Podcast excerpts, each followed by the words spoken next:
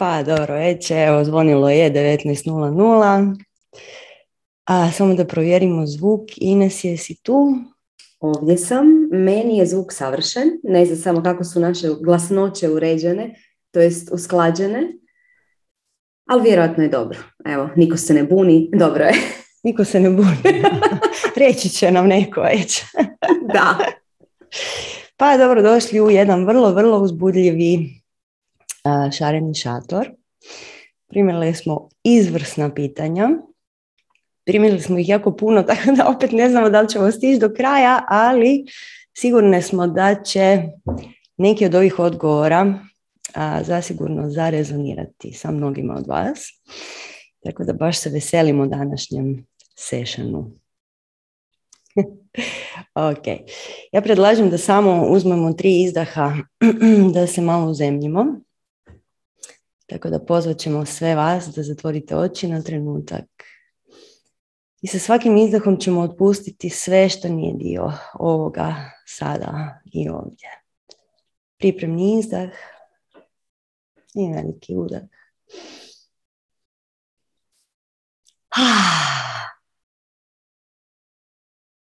I opet udah.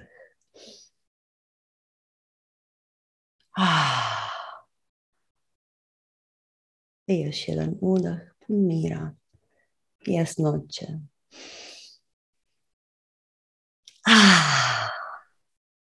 I osjetimo tijelo u podlozi. I ovaj trenutak. I onda lagano otvorimo oči. I krećemo Ines, šta kažeš? Hoćeš nam ti mm. pročitati prvo pitanje? Naravno. Evo, naše prvo pitanje glasi Konjunkcija Jupitera i Neptuna. Kako možemo najbolje dočekati ovaj događaj i ostvariti njen potencijal? Sanja, šta ti kažeš? pa Ines, dobro pitanje. hvala, hvala. pa evo, jako, jako puno ima tih Pogotovo u zadnje vrijeme ljudi koji se bave astrologijom, ima sve više i više ljudi koji se bave astrologijom, jer je to svima nama jako zanimljivo. I ovakvi neki rijetki trenuci na nebu se uvijek dočekaju kao wow, ide spektakl. I s jedne strane jeste spektakl, jer kao što znamo vjerojatno većinom svi koji ste tu, Jupiter i Neptun se jako, jako rijetko nađu u ovoj konjukciji u ribama i zadnji put je to bilo pred 166 godina ako se ne varam. I uvijek najavljuju te bombastične promjene koje će se događati u društvu, koje mi obično shvatimo tek u retrospektivi. Zapravo to tek kasnije shvatimo da vidiš to je imalo nekog smisla. Ne?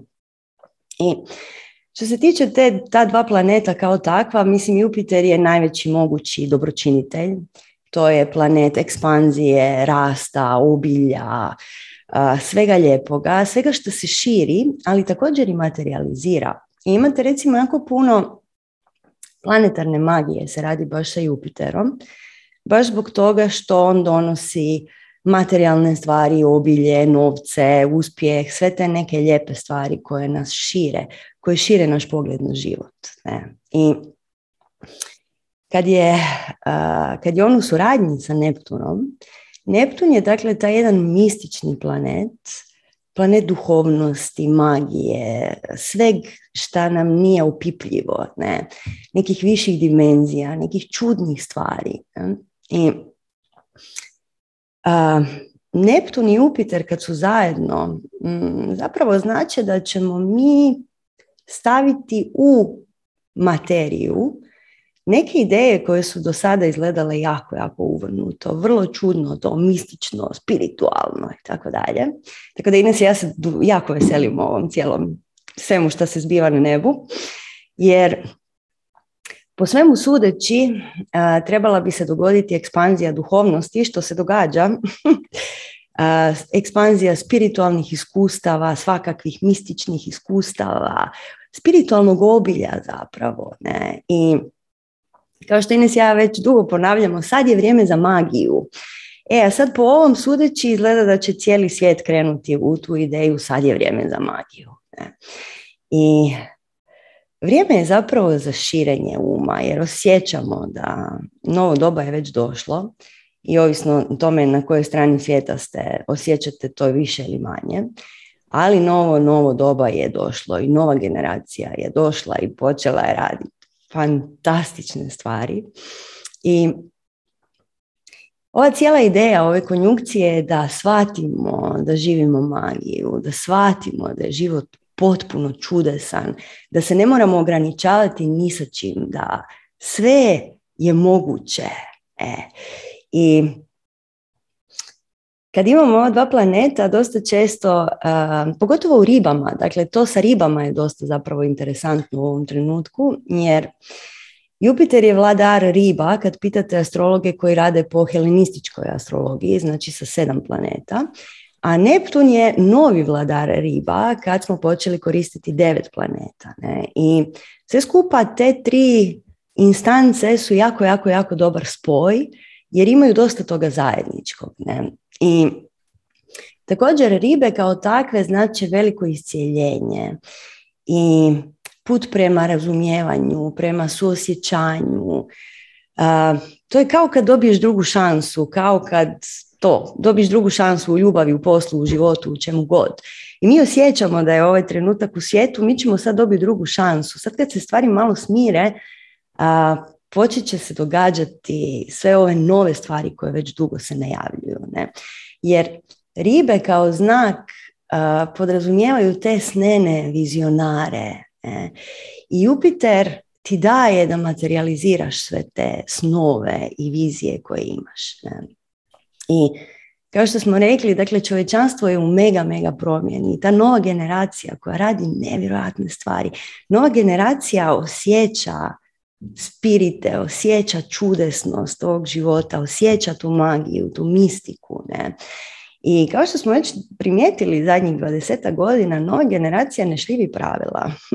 ne želi učiti ono što im nije jako, jako zanimljivo. I nova generacija razvija taj novi svijet, ne, koji će biti i magičan, i spiritualan, i čaroban, i radostan. Ne. I prakse novog doba, pitala je cura koja ovo pitala kako se pripremiti. Znači prakse novog doba su pleše se, upada se u trans, priča se o svjesnosti na svim razinama, komunicira se sa zvijezdanim obiteljima, kanaliziraju se spiriti, svašta se događa. Ne? I, međutim, većini ljudi je to još uvijek nevidljivo i to je jedan procvat koji se događa ispod horizonta, ispod ovog što je jako, jako, jako već materializirano. Tako da ova konjunkcija je jako, jako optimistična i trebamo raditi nešto što nas dubinski veseli, radovati se životu, njegovati optimizam, entuzijazam, pjevati dok, dok kuhamo, dok se vozimo, dok bilo šta. Ne?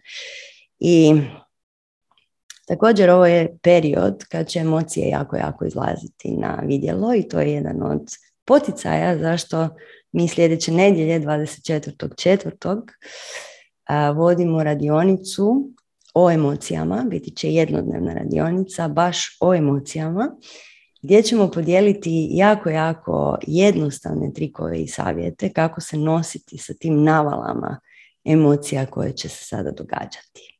Eto, Ines. Mm, hvala Sanja.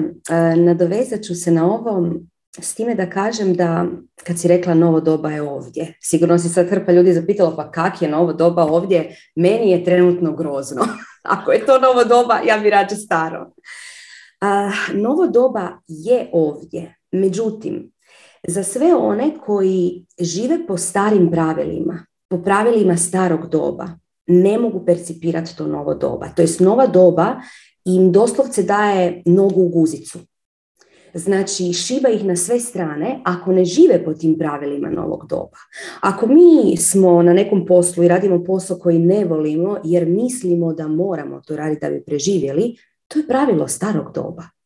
Ako smo mi u braku koji osjećamo da ne valja, koji, koji vidimo da nema apsolutno nikakvu budućnost i da se samo naša dva džure pričaju međusobno i svađaju i crpe jedan drugome energiju i da tu nema nikakve, nikakve budućnosti, mislimo da moramo ostati, to je pravilo starog doba. I dok mi živimo po pravilu starog doba, mi kao pojedinac nećemo moći percipirati to novo doba koje je ovdje. A ovo sad što se dešava sa e, planetama je zapravo kao da se otvorio, otvorio jedan portal. Kao da se otvorio jedan portal i kao da nam daje pomoć sa neba. Doslovce daje tu jednu visoku frekvenciju ljubavi da nas podsjeti. Jer mi ovdje na planet Zemlju, svako ima svoju darmu na planeti Zemlji, ok, ali ima jedna zajednička darma. Jedna koja, koja prolazi kroz sve nas. I to se uči ovdje na Zemlji, zato smo izabrali Zemlju. A to je ljubav. Ne ljubav kao partnerska ljubav, to je samo jedan oblik ljubavi, već ljubav kao čista, bezuvjetna ljubav, sila života. I upravo takva vibracija se sad s ovim portalom koji su stvorile ove planete spušta i mi ju možemo osjetiti, ali koji je trik da ju osjetimo? Trik da ju osjetimo je da ju prihvatimo. Sad to zvuči kao, hm, pa zašto ja to ne bi prihvatio? Ovako. Malo je složenije nego samo nego što zvuči. Da bi mi mogli prihvatiti tu vibraciju koja, koja doslovce nas trenutno tušira i tuširat će nas do nekog drugog, trećeg svibnja, tako nešto, mi moramo znati prihvatiti. Međutim, mi ne možemo prihvatiti tu vibraciju ako mi u potpunosti ne prihvaćamo sebe. Kužite? Znači, ako mi ne prihvaćamo u potpunosti sebe, mi kao brijemo u glavi, da, da, ja želim prihvatiti bezuvjetnu ljubav, a unutra u nama sve puno neprihvaćanja. I to neprihvaćanje stvara jedan štit. Stoga sada više nego ikad je potrebno da se otvorimo i sebe prihvatimo u potpunosti. Da, to znači i znati se nositi sa našim emocijama. I zato smo napravili ovu radionicu koja je, Sanja kad je točno? 24.4. Mm, nisam sigurna, mislim u šest popodne. ok, javit ćemo sve na vrijeme. Znači Antonija pa ću napisati na chat na Zoomu. Evo, 24.4. u 18 sati, tako je. zato smo i napravili ovu, ovu radionicu sa emocijama i napravili smo ju baš tako da, da bude jako jednostavna, da bude dostupna svima, kako bi apsolutno svi mogli iz svojih emocija izvući svoju osobnu moć. I tada krenuti micati blokade koje su tu i brane nam da prihvaćamo sebe, da prihvaćamo život, da kažemo da životu. I kada to uspijemo, tada ćemo moći osjetiti ovu vibraciju. A do onda će sve to biti samo nešto što ćemo čitati ili slušati o tome, ali nećemo moći zapravo doživjeti. Eto, to je to. Sanja? Mislim da smo dobro krenuli. Ako imate još koje pitanje, napišite nam na chat. A ja predlažem da mi krenemo dalje. Pa kaže, pitanje. Imam poteškoću sa probavljanjem tuđih obrazaca ponašanja. Ne osjećam se sigurno čak niti u svojoj glavi, jer ponekad imam osjećaj da ljudi čuju što mislim i lako je bilo kome ući u moj unutarnji prostor. Većinu vremena se uspijem energetski očistiti, ali često ostaje neki energetski zaostatak kojeg nisam svjestan.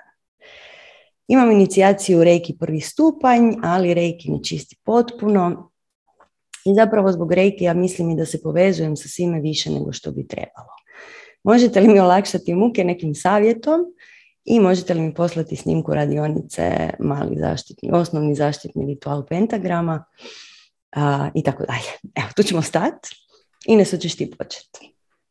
Hmm, pa evo, hvala na pitanju. Ah, da, e, rekla bi da je ovo, e, ne znamo točno tko je ovo pisao, mislim imamo potpisali, ne, ne, bar ja ne znam tu osobu, ali rekla bi da je to neka mlađa osoba, neka od ove kristalne djece. taj ta nova, e, nova ličnost, ta nova osoba koja je došla sa kristalnom djecom je dosta otvorena. I oni su, oni su svi jako povezani, oni svi imaju potpuno prihvaćanje za svašta.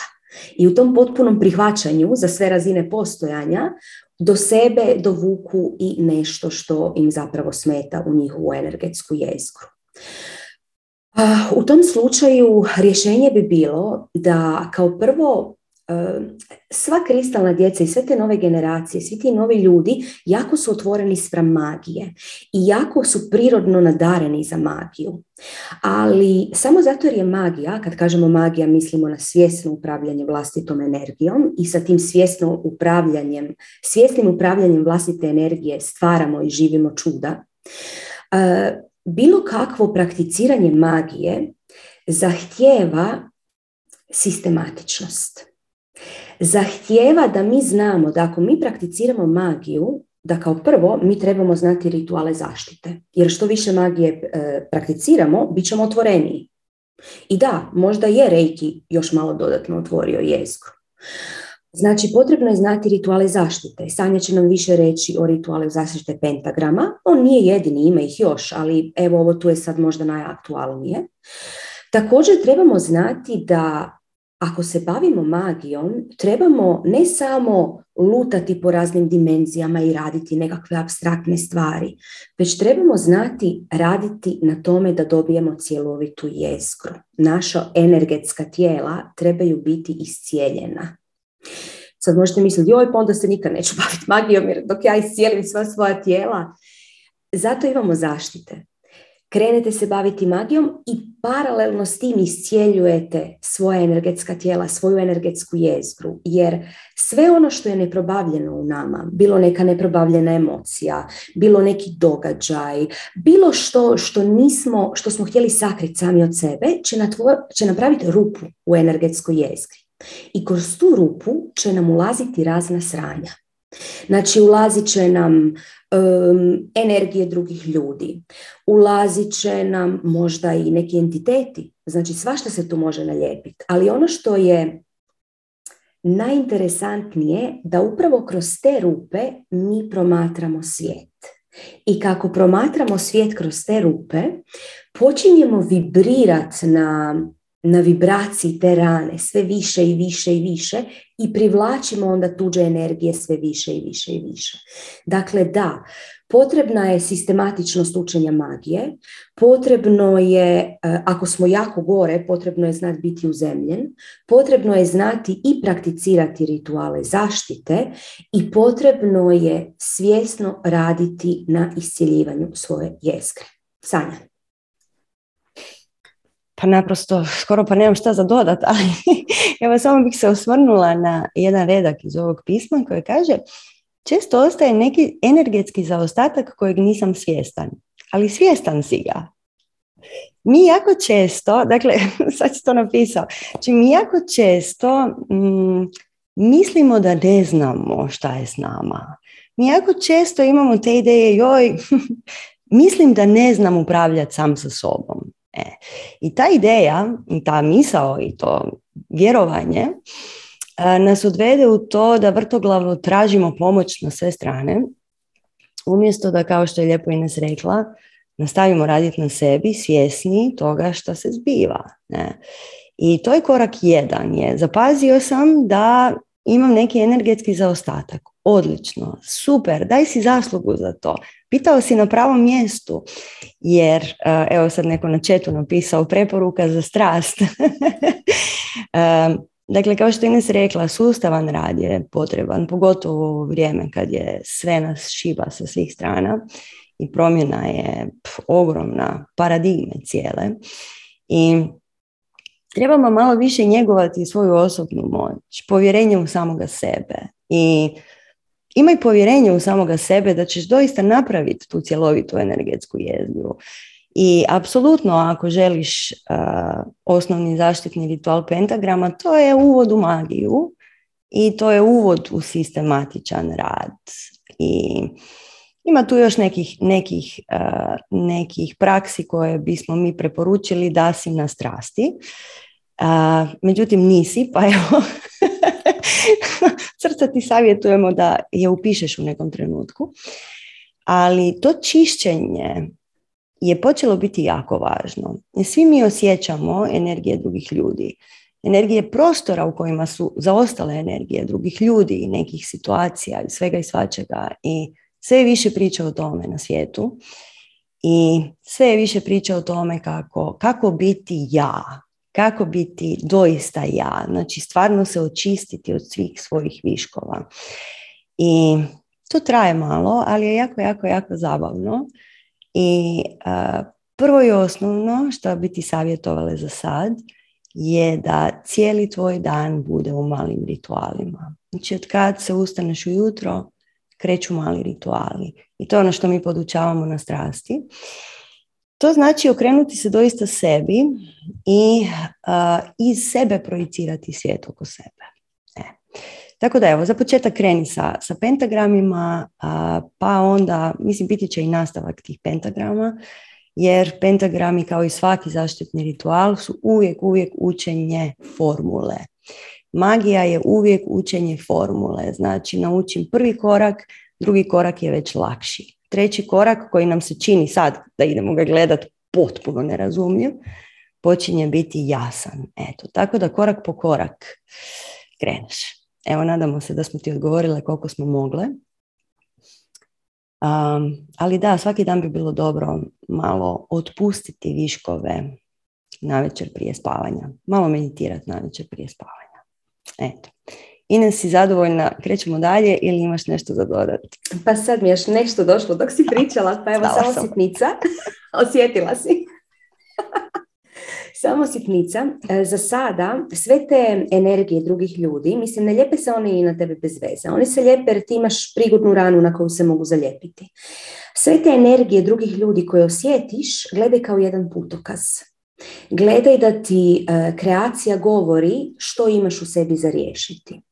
I onda ima raznih tehnika s kojima to možeš rješavati, opet sad da si na strasti, mogla bi ti reći radi to, to i to točno, ali ovako, već samo da ih vidiš, da ih izneseš iz nesvjesnog, iz, od tamo gdje ih nisi htio vidjeti pa si izgurao negdje, iz nesvjesnog na svjetlo, na svjesno, već one imaju puno, puno manju moć. Još ako i malo ljubavi pošalješ, ej, sreća najveća, eto.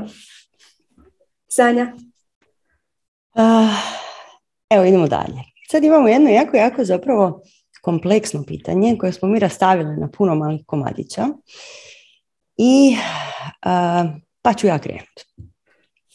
Pa kaže, sa partnerom sam već deset godina.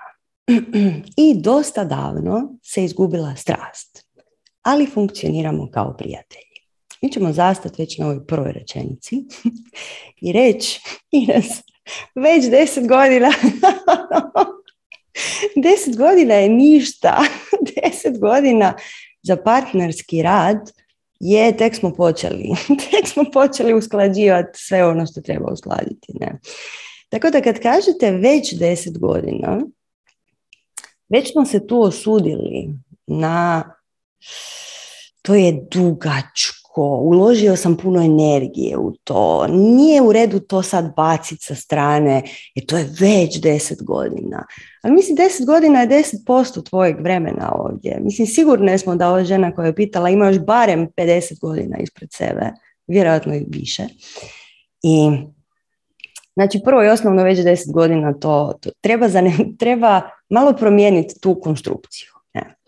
Sljedeće, dosta davno od samo deset godina se izgubila strast.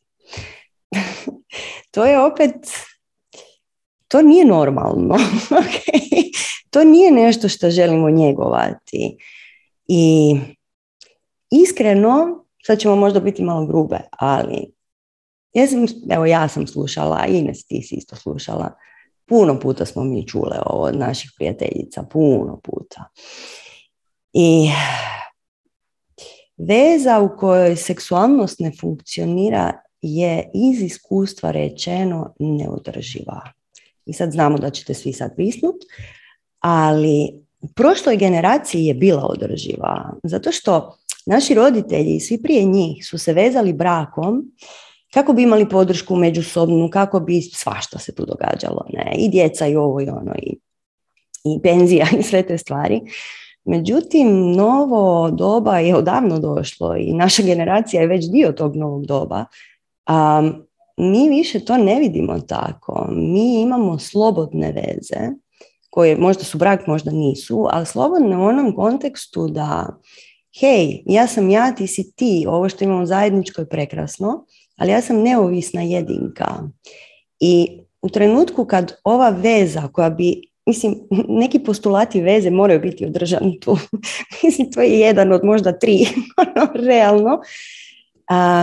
ako nema strasti, teško će ta veza preživjeti. Zato što to je kao da živiš u stanu u kojem nema struje. Evo ga.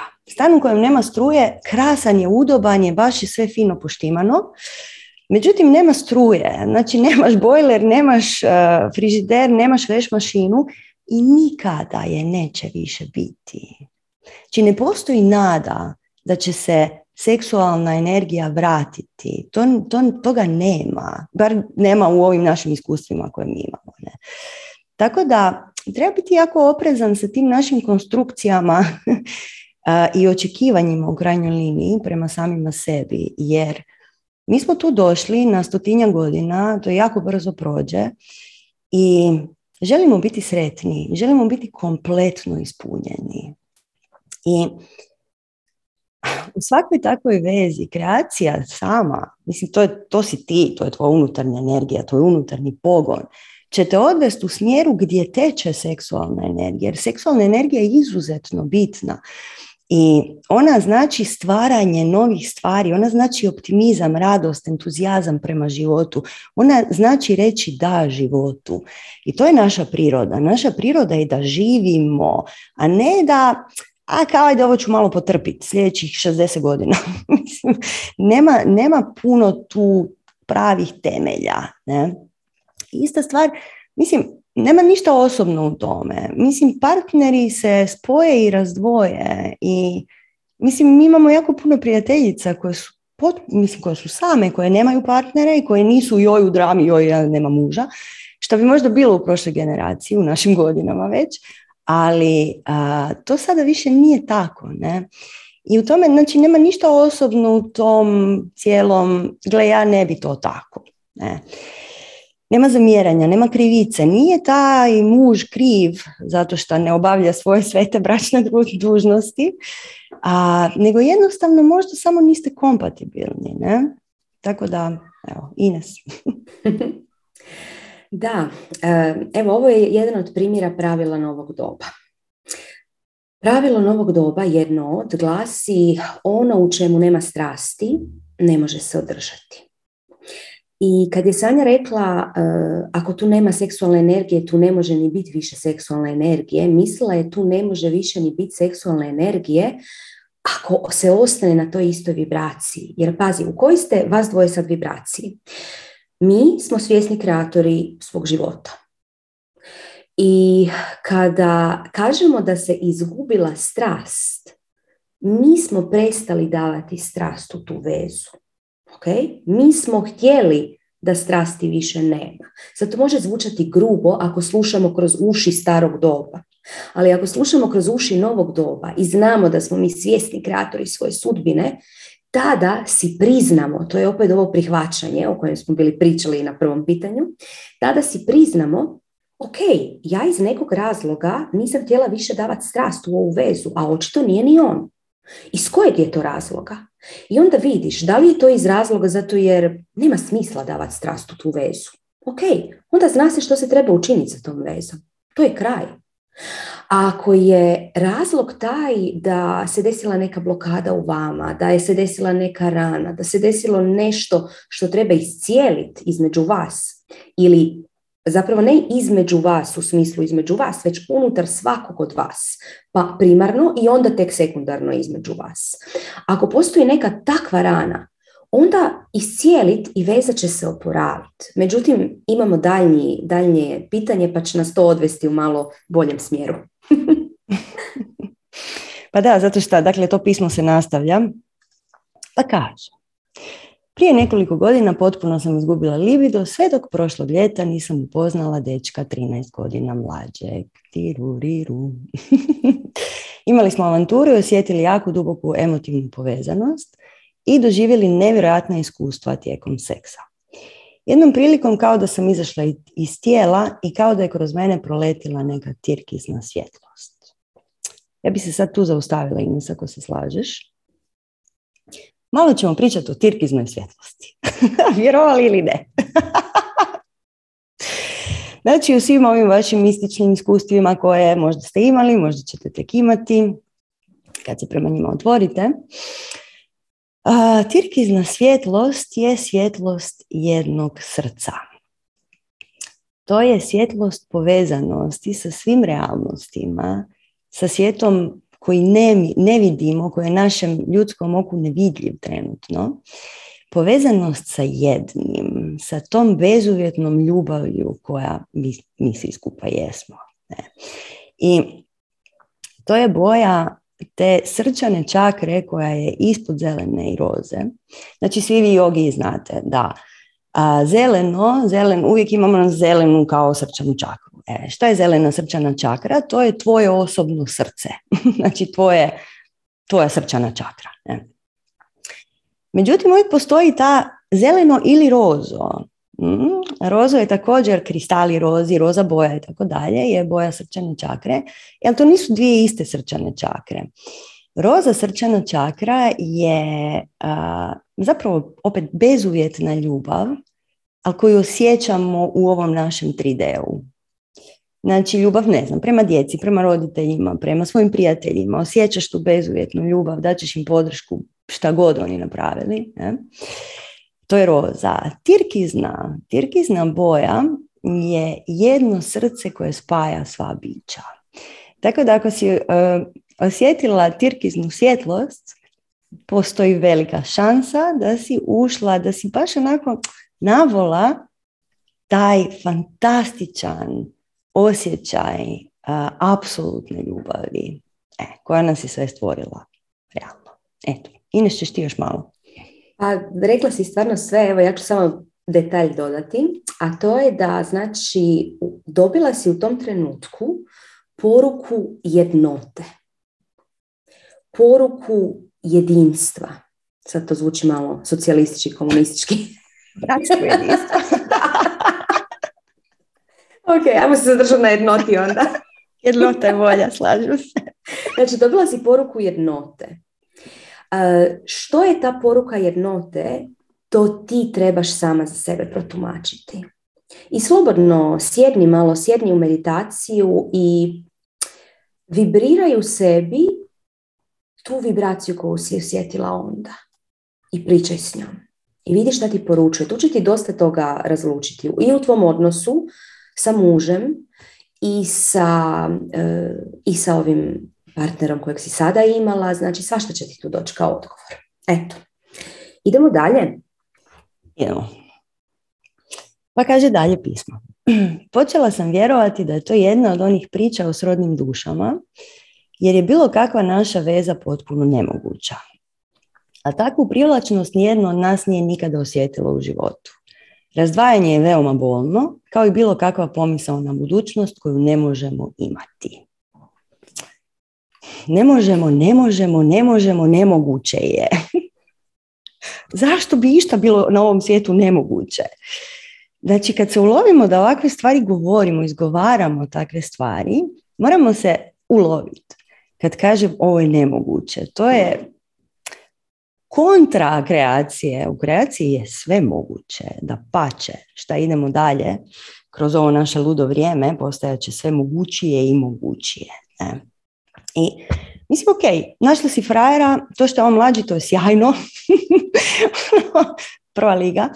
Šta je tu točno nemoguće? Koji dio je tu točno nemoguć? Ne? Jer okviri našeg uma su oni koji kažu ovo je nemoguće. Naša kutija i ono što kaže ja ne, ja ne mogu proširiti svoje zidove. Kad kažeš ne mogu, znači ne želim. A iz cijelog ovog pisma ne bi rekli da ne želiš. Tako. E sad, znači uzmemo taj, tu ideju sve je moguće. E, I stavimo je kao naljepnicu preko ovog potpuno je nemoguće. E. I ovo naše fluidno vrijeme kad se sve mijenja i kad se sve se otvara, sve je moguće i moguće da ćemo živjeti puno duže od 100 godina i moguće je da se igramo života na načine koji su nam sad nepredvidivi, nezamislivi, ali apsolutno mogući. Eto, Ines. Pa da, Sanja, super si rekla i zapravo to je jedno od pravila novog doba. Evo, još jedno pravilo novog doba. Mislim da će ovaj satsang, da će i satsang izaći pravilnik novog doba na kraju. Znači, još jedno pravilo novog doba je sve je moguće. Zašto ti se čini nemoguće? Čini ti se nemoguće zato jer slijediš putokaze starog doba. I ako slijediš putokaze starog doba, kao što smo rekli, a živiš u novom doba koje ne možeš percipirati jer slijediš putokaze starog doba, um, patit ćeš. Patit ćeš zato jer ćeš biti rastrgana između dimenzija novog doba, starog doba. Dakle, kao što je Sanja rekla, sve je moguće, a ono što smatram da je nemoguće, zapravo ne želim. Ne želim zato jer u sebi nosim raznu težinu, krivnje, srama koju trebam otpustiti. Ono što ti mi savjetujemo, znači mali disclaimer, u nijednom trenutku ne kažemo stavi svog muža. ok, znači to je jako važno za znat, nego kao što smo malo prije rekli, uđi u meditaciju malo sa, sa ovom tirkiznom svjetlošću. Vidi što je to, ispitaj. E, ispitaj, ispitaj u sebi što se zapravo dešava i onda ćeš dobiti odgovor. Ali nemoj se zabetonirati sa ovo je nemoguće. Okay? Jer onda nećeš stići nigdje. Sve je moguće. Ok. Sanja. Idemo dalje. Prije prvog rituala sa pentagramima saopćio mi je da ima djevojku i ja sam odlučila prekinuti kontakt. Mi smo komunicirali nekoliko tjedana i ja sam u vremenu započela u praksu. Očekivala sam da će mi pomoći da se skinem sa tog odnosa, a gle vraga, umjesto toga u meditacijama je počela da me posjećuje, oh, sorry, u meditacijama je počeo da me posjećuje netko u vidu plave svjetlosti i osjećala sam kao da me grli i da u mene uljeva mnogo ljubavi. Nije htio otkriti tko je, imala sam utisak da je muška energija u pitanju. Znači ovo je sad opet malo izvan ove naše priče o brakovima i tako dalje. Pa ćemo se nastaviti na onu tirkiznu boju, na ono tirkizno srce. A to je da u zadnje vrijeme, pogotovo sad zadnjih godinu dvije, imamo jako, jako puno spirita čuvara koji nam se pokazuju. I, i mnogo ih je plavih, baš puno ih je plavih, puno je zvijezdanih rasa plavkasto. I to su naši zvijezdani suputnici. Mi možemo vjerovati u njih i ne vjerovati u njih. To je na nama totalno. Ali evo, reći ćemo ti samo jedan detalj, a to je da arkturijanci rade sa tirkiznim srcem i da arkturijanci jesu plave bolje. Pa istraži malo arkturijance, možda imaš neku konekciju, jer jako puno bića se spaja sa nama u to zadnjih, zadnjem periodu i mnoga se bića javljaju otvoreno ovih dana i to je najavljivano već dugo, dugo to svi kanali najavljuju, Bašar to najavljuje već jako dugo, da će nam se sad početi događati susreti za koje mi vjerujemo da su unutarnji, a, jer su recimo u snovima, jer su u nekim transoidnim stanjima u kojima mi mislimo da nismo tu, a zapravo jesmo tu. Mi u našim snovima apsolutno možemo komunicirati sa drugim dimenzijama i tako dalje, ali o snovima ćemo kasnije. Tako da provjeri Arkturiance. Evo, Ines. E, nadodat ću samo da kad god se desi ovakav susret, znači ne samo i kod e, ove gospođe koja je to pitala, nego kod bilo kog od nas, probajte, e, probajte dobiti poruku, jer nije se susret bez veze desio. Znači, probajte vidjeti koja je poruka koju trebate dobiti iz tog susreta. Jer ponekad kad imamo takav transcendentalni susret, onda se malo izgubimo i kao, a, kak je ovo super, šta sad?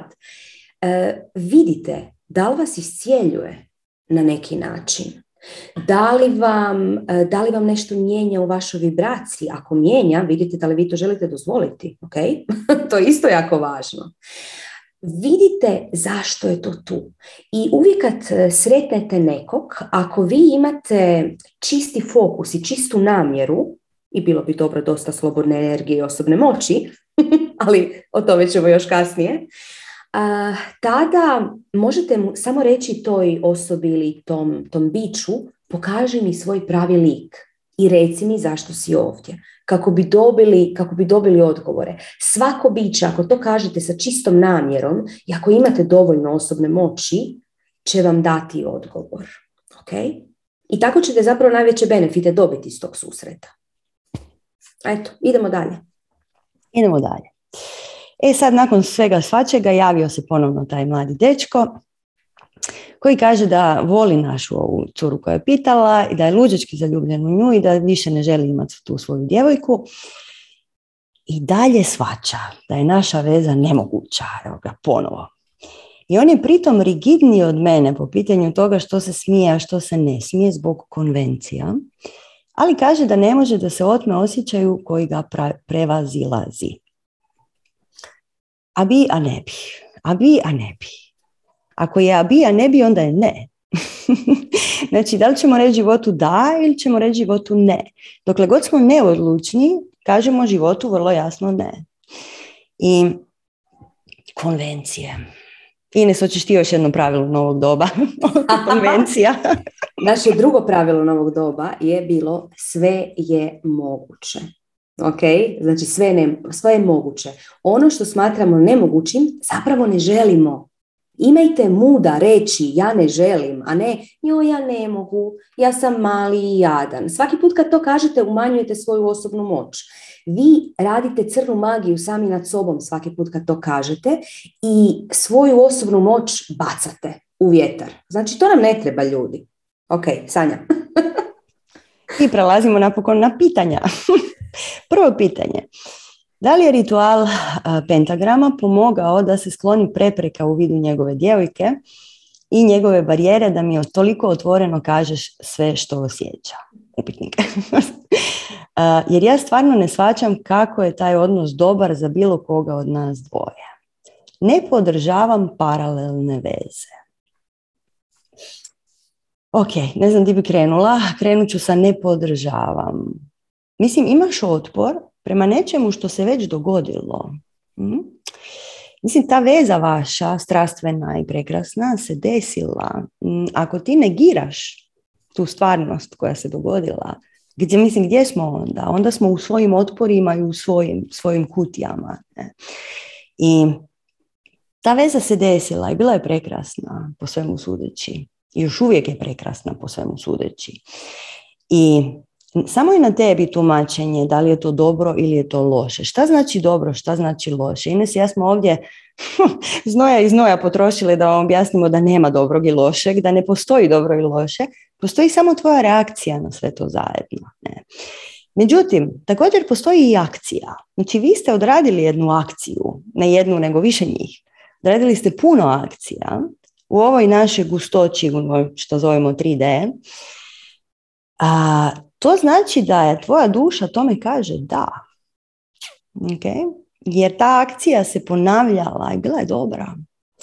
I sad tvoje negiranje te akcije samo vodi u zbrku u glavi i u taj neživotu. I samo da se vratim sad na pentagrame. Ne? Znači taj ritual doslovce secira tvoju psihu na osnovne elemente. I čisti sve što je višak iz tvog polja. I tako te dovede do toga da svemir radi u tvoju korist, tako ćemo to nazvati. Da puno lakše prođu dobre stvari u tvoje polje i te najviše vibracije o kojima smo pričali malo prije mogu doprijeti do tebe. Jer prije nego što radite takve rituale zaštite, do nas dolazi buka, svega, buka svijeta dolazi do nas, svakakve, svakakve smeće dolazi do nas.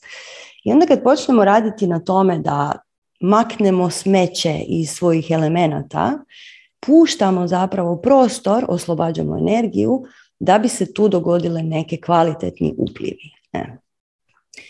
Tako da naš savjet ovdje bi bio, mislim, zašto je taj ne toliko velik? Kao što Ines malo prije rekla, ti to iz nekog razloga ne želiš. A koji je to razlog?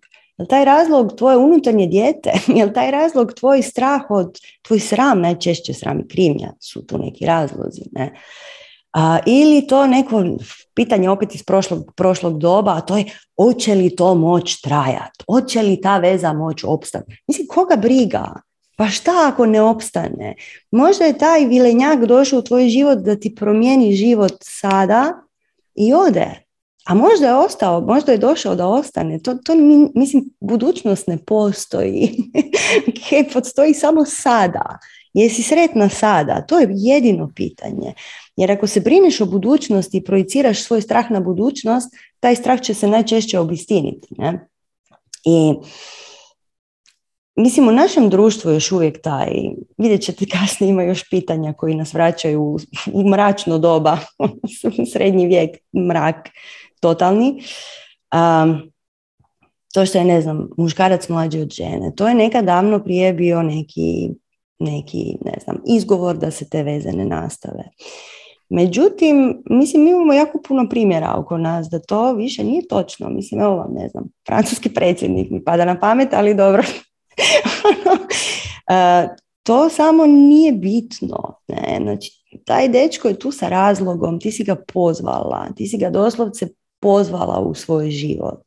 I sad iskoristi to što si dobila, koje uvide si dobila iz te vaše veze. Ne? Jer mislim, vi konstantno oboje zapravo govorite da svojim akcijama na taj odnos i svojim riječima govorite ne, ne, ne, ne, to je nemoguće. Znači ta, taj paradoks stvara, pa stvara jedan vakum koji će se raspuknuti.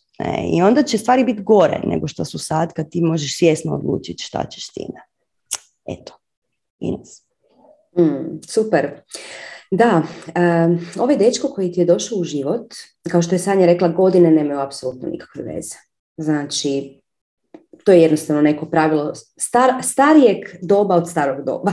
znači to je već u starom dobu prestalo vrijediti. Uh, dečko koji ti je došao u život ti je kao prvu lekciju donio preuzmi odgovornost. I upravo to bi mogli nazvati još jednim pravilom novog doba.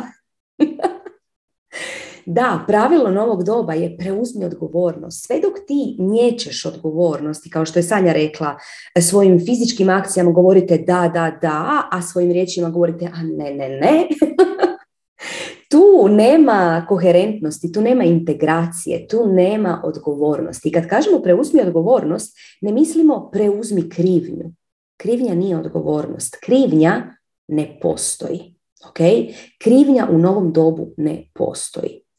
Postoji samo odgovornost. E sad, za što preuzeti odgovornost? Imaš nekoliko, za, ovu, za ovo sve što ti se dešava, imaš nekoliko opcija šta sa tim. Biti ćemo sad vrlo praktični, pa ćemo ti reći te opcije. znači, prva opcija je ostati u braku sa mužem zato jer smatraš da je ova veza nemoguća, zato jer smatraš da ova veza nije društveno prihvatljiva, zato jer smatraš da ta veza nije, nije za tebe ova sa ovim mlađim dečkom. I da to društvo ne bi odobrilo, imaš puno srama i krivnje, jednostavno ostaćeš u braku. Ostaćeš u braku i u tom braku strasti neće biti. Jer ćeš ti cijelo vrijeme žaliti za ovim što si propustila. Na kraju patnja. To je to. Znači to je jedna opcija. Druga opcija.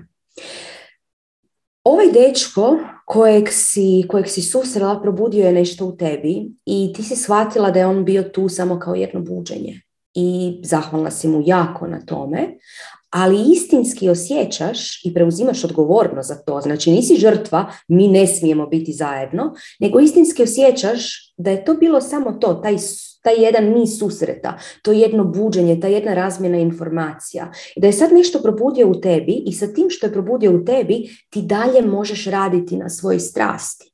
Ostaješ u vezi sa mužem i dok radiš na svojoj strasti, on se mijenja jer uvijek se naš partner mijenja kada mi mijenjamo sebe, vi ostajete zajedno, sreća je moguća.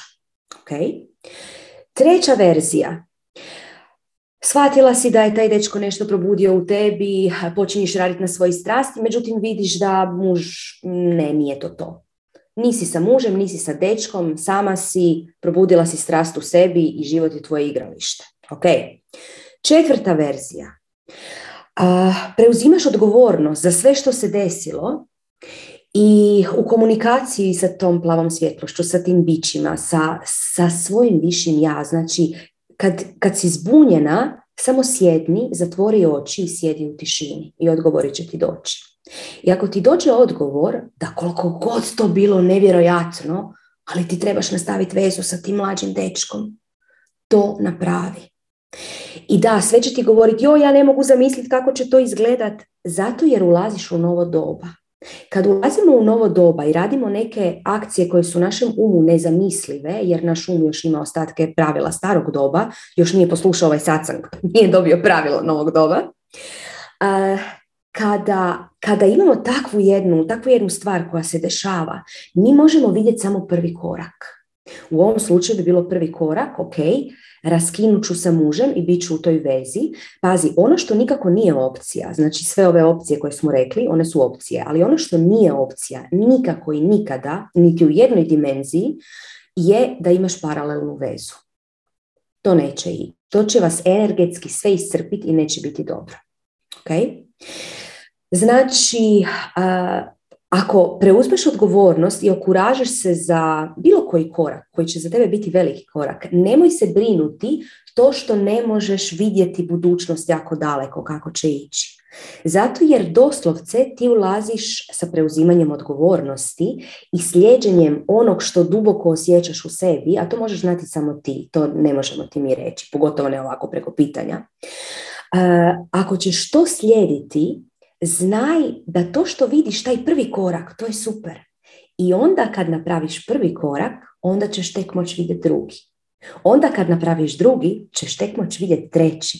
Zato jer sve što ti se sada dešava je toliko novo da ti ne možeš vidjeti dalje od prvog koraka. Tvoj um to jednostavno ne dozvoljava. I zato nemojte se bojati slijediti svoju strast koja god ona bila, samo zato jer dugoročno ne možete napraviti neki plan. To tako ne ide. Napravite taj puni korak, punog srca i recite evo me živote, napravio sam to.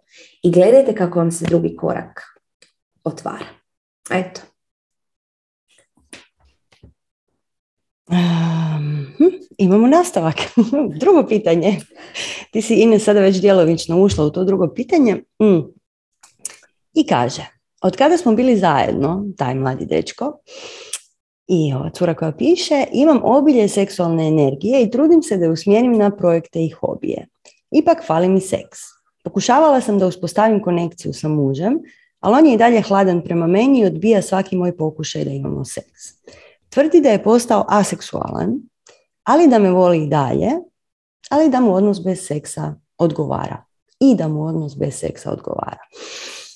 Ja bi se tu zaustavila, imam još mali komadić, ali znači odnos bez seksa gdje se ljudi vole se zove prijateljstvo i to je prekrasan odnos, predivan je odnos. Puna podrška i puna suradnja i ljubav. To je to bi trebalo imati sa više ljudi, ako se mene pita, jel tako Ines? to je nekako, to su odnosi kakve želimo. E sad, mislim, on je postao aseksualan, očigledno vrlo brzo, a ti nisi. E sad, ajmo sad vidjeti šta bi bila projekcija u budućnost. Evo, kad smo se već bacili u projekcije malo prije, kako ćeš se osjećati za 20 godina? Ćeš biti frustrirana baba zločesta koja nije imala seks cijeli život i zbog toga mic po mic, koliko god mi bili svjesni i radili na sebi, sve to, mislim, to, to će nas dubinski frustrirati. Jer čak i ako mi kanaliziramo našu seksualnu energiju, ali cijelo vrijeme zamjeramo tom partneru, to je neminovno da se desi, jer on nije zadovoljio naše biće, jer nije. I super je ako ti je to cimer, pa se vi volite i živite zajedno, ali nije super ako je to brak u kojem kao što rekoh malo prije, neće nikad biti struje u tom stanu, neće nikad se ta, ta seksualna veza pomaknuti mislim i probala si u krajnjoj liniji i nije završilo sjajno. E sad, mislim da li se može cijeli život kanalizirati svoju seksualnu energiju na druge stvari? Ma mislim može, može, sve je moguće. A, međutim, to traži posvećenje nekom, pa nekom putu, nekom spiritualnom putu koji je onako žestoko dubok. Ne. Međutim, ono što je Ines malo prije dotaknula, a to je, mislim, koliko je fair prema tvojem mužu, da ti čak i ako nemaš vezu sad više sa tim dečkom, koliko je fair da ti maštaš o njemu cijeli tvoj život? Jer maštat ćeš o njemu za uvijek, ako sad ne iskoristiš to što se dogodilo. Ne. I mislim, to je ono što radi karmičke, karmičko sjeme, takozvano. Ne? Kad smo mi, tu smo, a zapravo bi bili tamo. E. I tako se ne uče lekcije koje je naša duša ovdje došla naučiti. Nažalost, nekako to nije, nije, nije održivo da ti budeš sretna s time, bar koliko se nama čini iz ovog pisma. Ne? I sad kao što je rekla, nije da mi kažemo, je, znaš, moraš se razviti. Nego sad, sad je trenutak došao kad treba promotriti taj trokut i vidjeti, ok, a šta ja hoću? Šta ja doista želim? E, jer ono što ti hoćeš, ta tvoja volja, ta tvoja strast te vuče negdje. Gdje te vuče? Šta hoćeš od života? I Ines, jesmo već dosadne, ono stalno pitamo ljude, dobro, šta hoćeš od života? Nemoj samo sjediti u čošku i čekat da ti se dogodi, ne znam nija šta, jer se neće se dogoditi.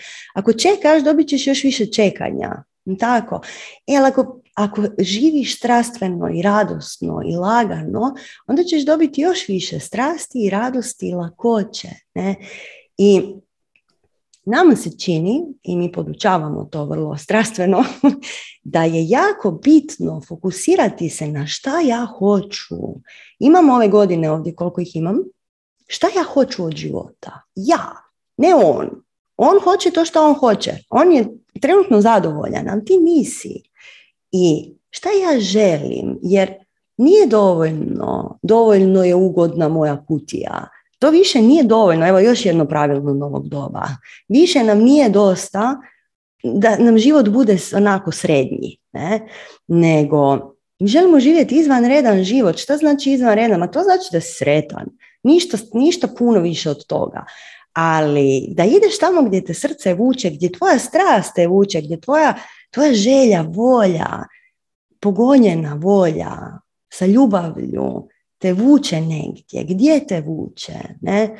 I kad izađemo iz tih naših okvira i kad napravimo taj korak, kad proširimo svoju zonu ugode, a, stvari se otvore i onda shvatimo koliko smo bili zapravo zablokirani prije, koliko nismo živjeli svoj život nego neka tuđa očekivanja. I a gle, samo ja sam odgovoran za svoj život, nitko drugi osim mene. E, I samo ja mogu reći mom životu da. Tako da, evo, recimo životu da. Još jedno pravilo. Ines. Hmm. Pa sve si rekla zapravo. Ono što je jako važno je da sjedni, zatvori oči i osjeti ili si vizualiziraj da sva pravila koja misliš da postoje, da ništa od tih pravila ne postoji. Sva stara pravila se miču. Nema nikakvih pravila. Ti sada stvaraš pravila. I onda preuzmi odgovornost i znajući da je sve moguće, pazi da je sve moguće, odluči što tvoje srce istinski želi i tako postupi. Da, činit će ti se da se bacaš slitice, ali to je ponekad nužno da bi mogli poletjeti. Eto, Sanja. Evo, mislim da smo iscrpili ovo pitanje za sada. Izmuzli smo ga. Izmuzli smo ga skroz. Nadamo se da je bilo korisno i prelazimo na sljedeće koje je prilično slične vibracije. Od kad radim na sebi, sve više mi smeta energija mog supruga. On pije svakodnevno i iako ga to ne čini agresivnim, u zagradi oba roditelja alkoholičari, njegov analitički um je glasniji ja ne vidim spremnost da mijenja svoje loše navike i nisam više sigurna da nas vidim zajedno u budućnosti. Zajedno smo 21 godinu, imamo troje djece. Moji snovi su sve veći, a nekad mi djeluje da me on ne želi pratiti.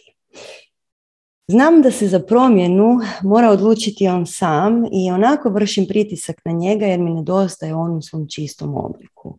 Naša ljubav je već svašta pobjedila, ali ne znam više kako s njim u novoj budućnosti koju planiram za sebe.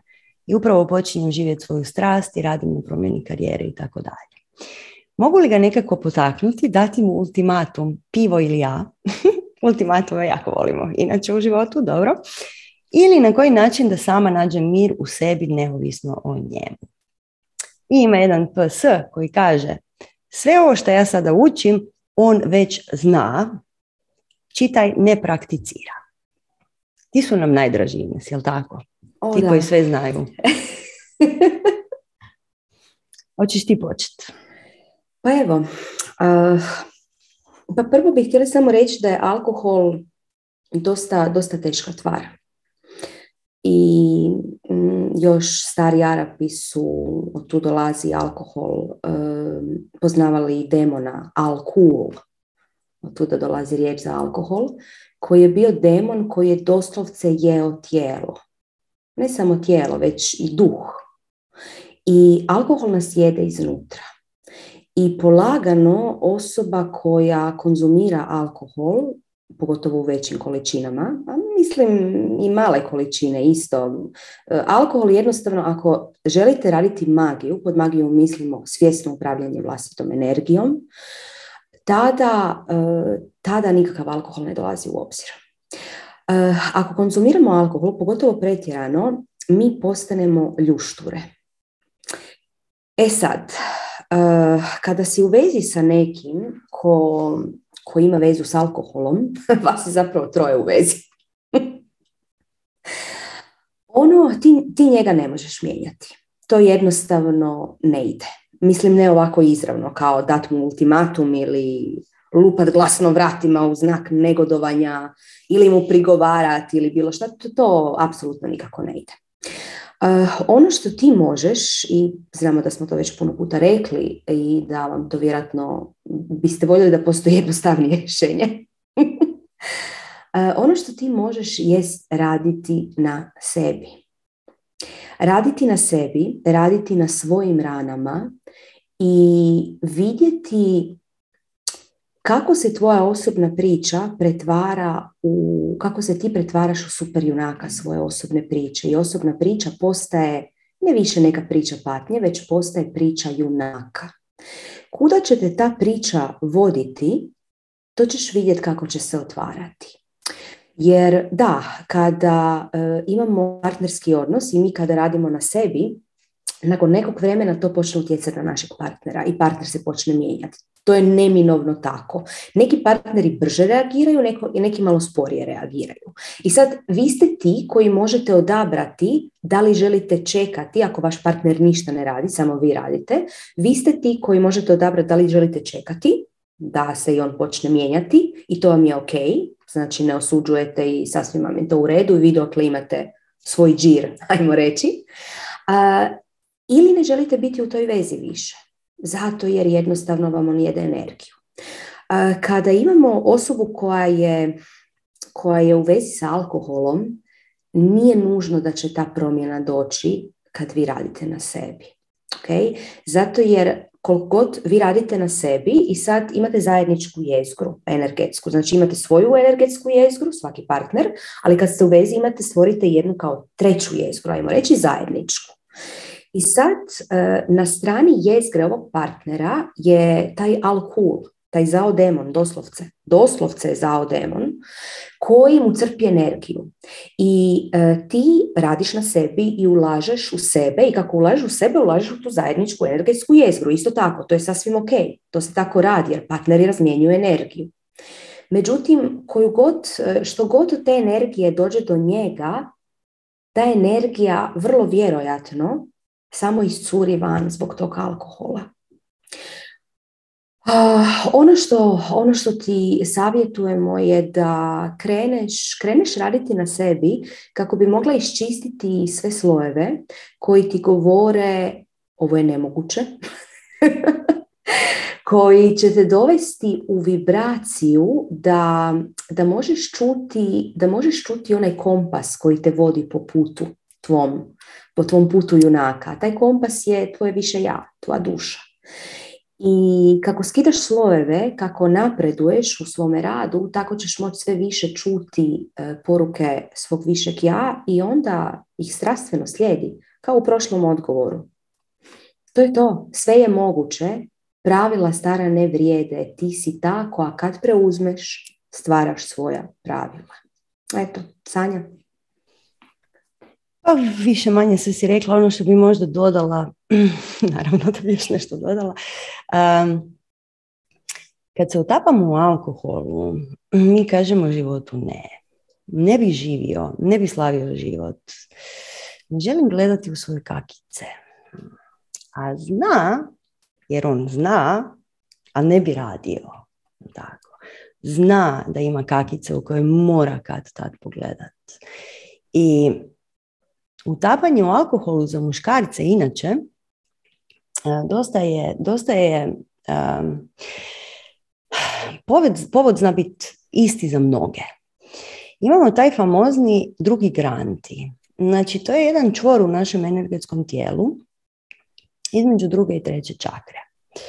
Druga čakra, seksualnost, odnosi sa ljudima, projiciranje svojih nekih želja prema vani i tako dalje, moja kreacija. I treća čakra koja kaže moja osobna moć, moja volja. Tu između njih dvije postoji jedan grč, postoji taj čvor takozvani i vrlo, vrlo često kako bismo umirili, znači druga čakra je čakra vode, treća čakra je čakra vatre, kako bismo zapravo utišali to naše energetsko tijelo koje vrišti, mi dajemo doslovce vatrenu vodu svojem organizmu kako bi umirio te naše elemente unutar nas. E sad, druga i treća čakra mirišu jako, jako uvijek kod muškaraca na taj neuspjeh. Znači, muškarci i neuspjeh, to, to je crna magija, teška crna magija. Znači, sram, krivnja, nisam dovoljno vrijedan, nisam napravio nešto što je najčešće okolina očekivala ili šta god, ili što sam sam očekivao. Doslovce vode u impotenciju, koja, ne, ne mislim možda nužno u fizičkom smislu, ali s vremenom i u fizičkom smislu, vode u srami krivinu, da nisam dovoljno dobar i onda to natačemo sa vatrenom vodom. Ne. Tako da ako je to slučaj, možeš možda početi raditi na tom dijelu njega. Možeš mu na neki način pokazati da je uspješan ili ga na neki način dovesti do toga da počne raditi na svojoj osobnoj moći. Eto. To je bilo to. Ines, imaš još nešto dodati? Pa to je to. Možemo na sljedeće pitanje. Hoćeš ti, Sanja? Ajde. Ajde. Suočavam se sa velikim izazovom u obitelji. Sama osobno nisam toliko potresena, a muž je na podu zato što je kćerka nakon četvrogodišnje veze prekinula sa dečkom i objavila da je privlače žene, a ne muškarci. Muž se suočava sa najvećim izazovom u životu jer takvi odnosi za njega nisu prirodni.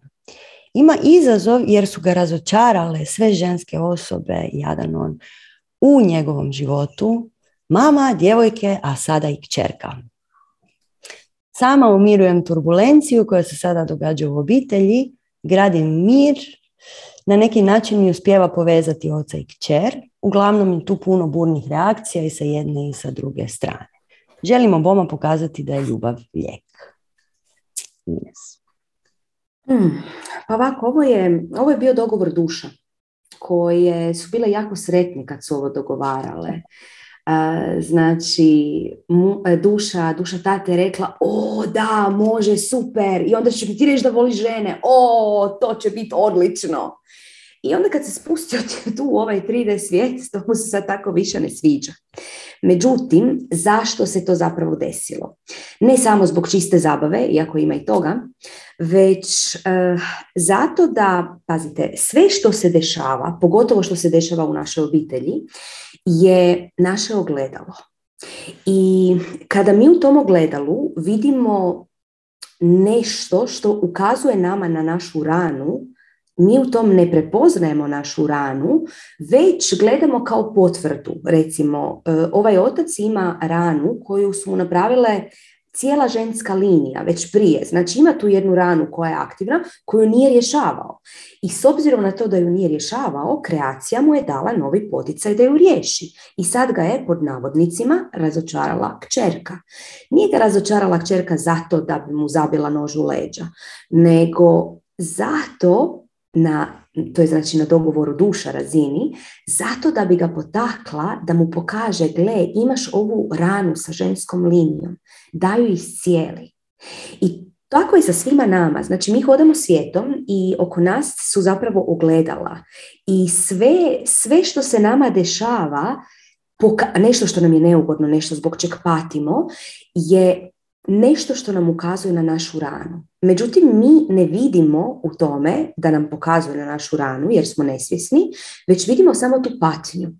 I onda si s tim samo potvrđujemo da vidiš kako je život težak, da mene niko ne voli, da mene su sve žene iznevjerile i nad sobom radimo svoje vrstnu crnu magiju, a to je da si onda u te rane koje nam kreacija pokazuje u tom divnom ogledalu, si samo zabijamo nove razne kristalizirane energije. Da, mene nitko ne voli, da, sve žene su me razočarale i povećavamo tu ranu. To nije jednostavno zagledati kada vam je to neko blizak. Međutim, ono što moramo znati je da novo doba je doba slobode. Doba neizmjerne slobode. I postoji način učenja koji je kroz patnju ili je kroz svjesnost. ako ne učimo kroz svjesnost, učimo kroz patnju. Učenje kroz patnju je puno dugotrajnije, puno bolnije i to je nešto što najžešće biraju oni koji nisu svjesni. Međutim, mi moramo poštivati tuđi izbor. Znamo, znamo da je jako teško gledati kako se vaši najbliži valjaju u kakicama. I znate da bi se to moglo tako lako riješiti. Jer vi to vidite, vi to iz svog novog doba, iz vibracije novog doba vidite rješenje ovako. Ali oni iz starog doba, a ovo je mentalitet starog doba, znači otac u kojem je trenutno, oni to ne vide. Oni samo vide hrpu, hrpu patnje. I to je ono što su izabrali. Oni to biraju. I poštivajući taj njihov izbor, vi poštujete njihovu osobnu moć, dajete im priliku da se probude i poštujete svoju osobnu moć. Znači, pravilo broj jedan u, ovom malom, u ovoj maloj interakciji je ne ući ulogu spasitelja. Poštivati izbor osobe da se želi valjati u svojim kakicama. Ali, nećemo to napraviti na jedan grubi način. Je, ti si u niskoj vibraciji, valje se u svojim kakicama, baš me briga. Ne. Davat ćemo bezuvjetnu ljubav. Okay? Cijelo vrijeme ćemo ići sa bezuvjetnom ljubavi u svaku akciju. Ovo se zvuči e, jako jednostavno i zvuči pomalo možda glupasto, kao a, samo ćemo davati ljubav, ali zapravo nije jednostavno. E, pogotovo kad nam je neko blizak. Mi moramo imati puno osobne moći, znači ti kao supruga i kao majka te kćeri moraš jako, jako paziti da ostaneš u svojoj osobnoj moći. Okay? Kad vidiš da ti nešto ne odgovara, neka vibracija u obitelji, a ne možeš tu ništa napraviti, pusti ih, odmakni se. Kad vidiš da možeš, da imaš osobnu snagu, djeluj sa bezuvjetnom ljubavi. I treba će neko vrijeme, jer osobe koje uče kroz patnju, njima jednostavno treba više vremena. Treba će vremena. Ali ti cijelo vrijeme, vrlo strpljivo, vrlo nježno, vrlo lukavo. Što znači lukavo? Ne podlo, nego tamo gdje vidiš prozor, gdje možeš gurnuti još malo ljubavi, gurni još malo ljubavi.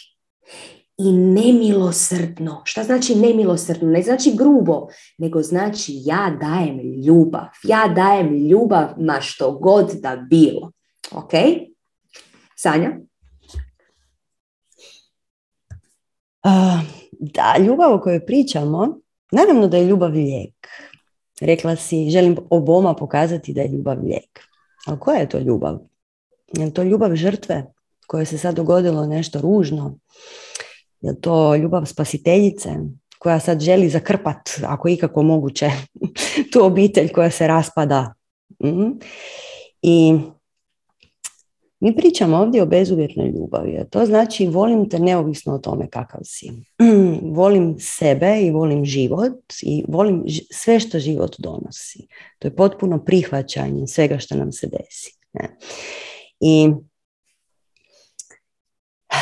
jedini lijek za sve naše rane, kao što Ines rekla, je ljubav. E. Međutim, a, treba vidjeti također zašto se ovo sve skupa dogodilo. Znači, Mislim, očito je trebalo malo prodrmati tu obitelj, mm, jer živite po starim pravilima. Trebalo je unijeti neke nove informacije, napraviti jednu evoluciju i treba imati zahvalnost prema svojoj čerki koja je imala hrabrosti tako nešto reći, jer ona je znala kako će se stvari dogoditi, jer ona jako dobro poznaje svoje roditelje. I ta evolucija koja se događa, je strašno velika. Mislim, vi znate da u razvijenijim državama sad, sad se događa strašno puno stvari oko tih seksualnosti i imate tu novu generaciju koja više ne zna je li muško ili žensko, jesmo mi, jesu oni, jesu ko, ko sam danas uopće, doslovce mijenjaju od ujutro do popodne svoj spol. Um, to je evolucija, može nam se sviđat, može nam se ne sviđat, to je samo naša reakcija na to. Ali mi nemamo zapravo izbora, mi moramo podržati to što se dogodilo jer samo mijena stalna jest, ne? znači svijet se mijenja i sad, se, sad je ovo veliki udarac, ali mislim veliki udarac na šta? Na jedno stanje, ja to zovem prosjeci i sinovi, jer iskreno zapravo dubinski cijenim, tu, cijenim to dijelo jako, fantastično pokazuje koliko ograničenja možeš staviti na svoj um i koliko se možeš zatvoriti u svoju primitivnu kutijicu. E, I Mislim, moj savjet je uvijek daj malo otputuj negdje pa vidi kako ljudi drugi funkcioniraju. Jer dokle god ostaneš u svom malom selu u kojem je normalno to što ovi drugi svi kažu da je normalno, teško je proširiti svoje zone ugode, te granice svoje zone ugode. Ne? I kad taj otac kaže jo ja sam tako razočaran sa ženama, mm, to je osuđivanje. To je osuđivanje svih tih majki, djevojaka, kćerke, ne znam ko je već bio tu naveden. I to je pokušaj da se stavi ulogu krvnika. I znate svi vi koji ste prošli našu radionicu opasne veze da je taj đavolji trokut, žrtva, spasitelj, krvnik, njega možete igrati za uvijek sa najčešće sa najužim članovima obitelji ga igramo stalno. I taj krvnik je zapravo povrijeđen. Međutim, on budući da je muškarac iz prosjaka i sinova, on ne može to pokazati, nego će on to pokazati kroz svoju agresiju zapravo, kroz svoje osuđivanje svega što se dogodilo. Ne. A pazite ovo, on isto voli žene. Jel tako? A šta je s time? Taj frajer isto voli žene, voli istu stvar koji njegova kćerka, e, ali ne, on ima pravo, on je superioran i on će sad nju osuditi. Ne? I svi znamo da svaka razlika između nas nas vodi u samo ranjavanje. I kad shvatimo da svi imamo samo pravo, jednostavno imamo pravo biti ono što želimo biti. To je osnovna lekcija. Koje je ovo pravilo Ines našeg novog doba? Mislim, mi imamo svo pravo na ovom svijetu da preuzmemo odgovornost za svoj život, što ova kćerka prekrasno i napravila. Ne?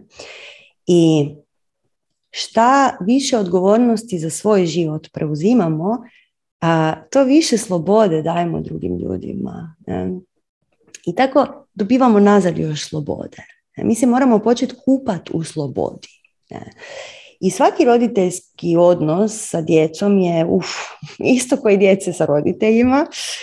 To su ti odnosi koji donose najveće lekcije. Ne? I djeca dolaze roditelje naučiti evoluciji djeca dolaze roditeljima pokazati šta slijedi, a ne živjeti u onoj generaciji prije. Tako.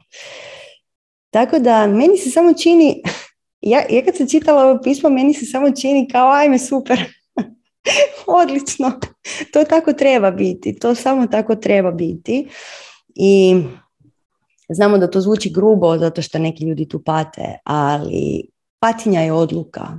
Mm. Ines. da, patnja je odluka i moramo poštivati tu odluku ako neko to odluči.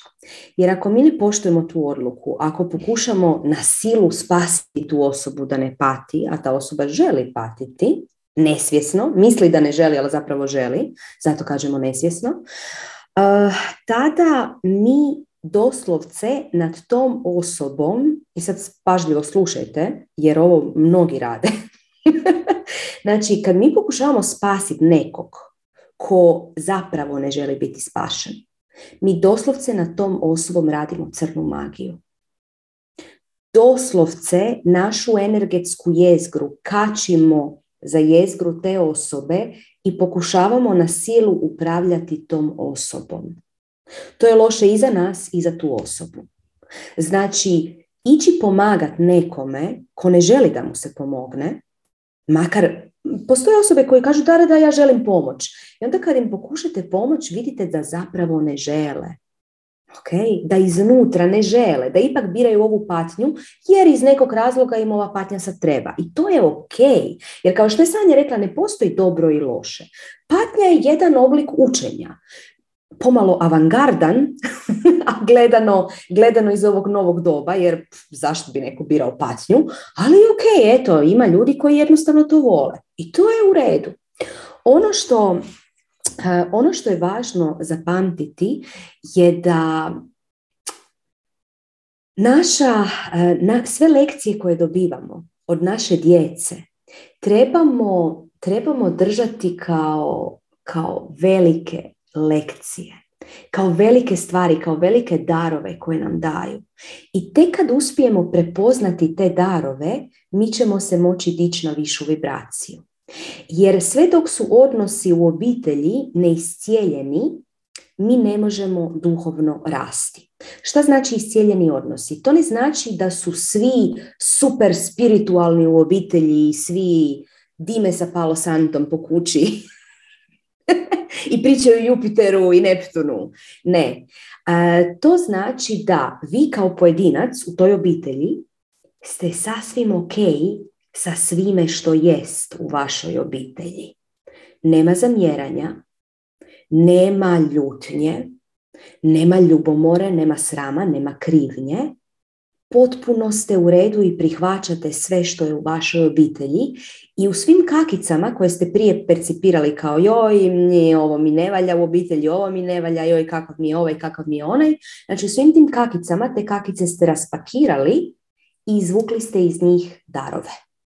To je ona naša uzrečica iz kakice do šljokice. Znači raspakirate tu pacnju i vidite dar koji koji vam se nudi to znači da ste riješili stvari u svojoj obitelji. I uvijek se to gleda iz subjektivne perspektive. Znači ne možete vi za nekog drugog. Taj drugi u obitelji sam bira. I vi to poštujete. I dok poštujete, držite mu energetsko polje otvoreno, sa tim poštovanjem njegovog izbora, držite energetsko polje otvoreno da se i on može probuditi. Sve to ga pokušavate spasiti pod navodnicima, vi zatvarate energetsko polje oko njega sa crnom magijom, ljudi, doslovce crnom magijom, jer pokušavate kontrolirati tu osobu koja to ne želi. Znači, zatvarate energetsko polje oko njega i ta osoba se ne može onda probuditi. Ona je stalno žrtva jer ste vi stalno spasitelj. I zato je jako važno spoznati sve te odnose u obitelji i iscijeliti ih. E, naša radionica opasne veze, kao što je Sanja rekla, govori baš o tom džavoljem trokutu. Eto, mislim da je to to, ha, Sanja? Jedan promo za kraj. Samo za kraj pitanja, ne morate se brinuti, znate da mi imamo puno energije. I idemo dalje. Primili smo pitanje vrlo općenito o tome kako se radi Ošova dinamička meditacija. Pa sad neću čitati pitanje, nego ćemo vam samo malo ispričati kako se radi Ošova dinamička meditacija. Hmm. To je jedan od meni osobno dražih, uh, dražih praksi. Uh, radi se tako što 21 dan preuzmemo odgovornost da ćemo 21 dan za redom uzeti sat vremena svog života, bilo bi dobro ujutro, i proći kroz jedan vrlo, vrlo žestoki proces.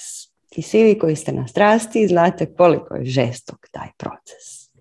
Prvi put kad odradite e, tu meditaciju, mislim imate, imate opise na njegovoj stranici, imate čak i glazbu, međutim, Ines, ja vam nećemo savjetovati da to radite sami. Jako je bitno imati podršku zajednice i zato mi to radimo na strasti. Kad stotine nas kače na okolo i luduje ima svakakve, svakakve uvide u svoj ludi um. um dakle, da. Um, sat vremena dnevno imate glazbu, imate vrlo, vrlo jednostavne upute i poanta je u tome da ne preskočite niti jedan jedini dan. E sad, što se događa unutar te meditacije? Ošo je lijepo bio pričao o tome kako je stvorio tu meditaciju za nas zapadnjake koji nismo u stanju sjediti mirno i promatrati svoj um. E, pa onda nam je fino zadao žestoki ritam po kojem moramo ima jedna određena sekvenca koju kaže možete pročitati, ne mi sad ulaziti u detalje. I u jednom trenutku negdje u sredini meditacije imate nevjerojatan proces proučavanja svog vlastitog uma, džure kako ga Ines ja zovemo, jer to nije samo um, to je cijela naša, cijeli taj entitet koji smo mi stvorili svojim uvjerenjima i svojim iskustvima i svojim promišljanjima i svojim stanjem sad kako mi jesmo. Ne? Znači imate taj jedan dio te meditacije u kojoj shvatite napokon koliko je naš džuro moćan. Znači, svašta vam se u tom trenutku može desiti. Od toga da imate fizičke bolove koji su vrlo, vrlo, vrlo jasni, a koji, mislim, koji ne bi trebali tu postojati ni na koji način. Oni se ne bi trebali dogoditi, ali se dogode. Onda shvatite da vaš džuro vama radi probleme u tijelu, na primjer. Onda fantazije koje se događaju u glavi. Znači ti u jednom trenutku ostaneš u tišini i onda neko mi je u sobi. Potrošila sam sav zrak, to je bila moja Sjećam se toga.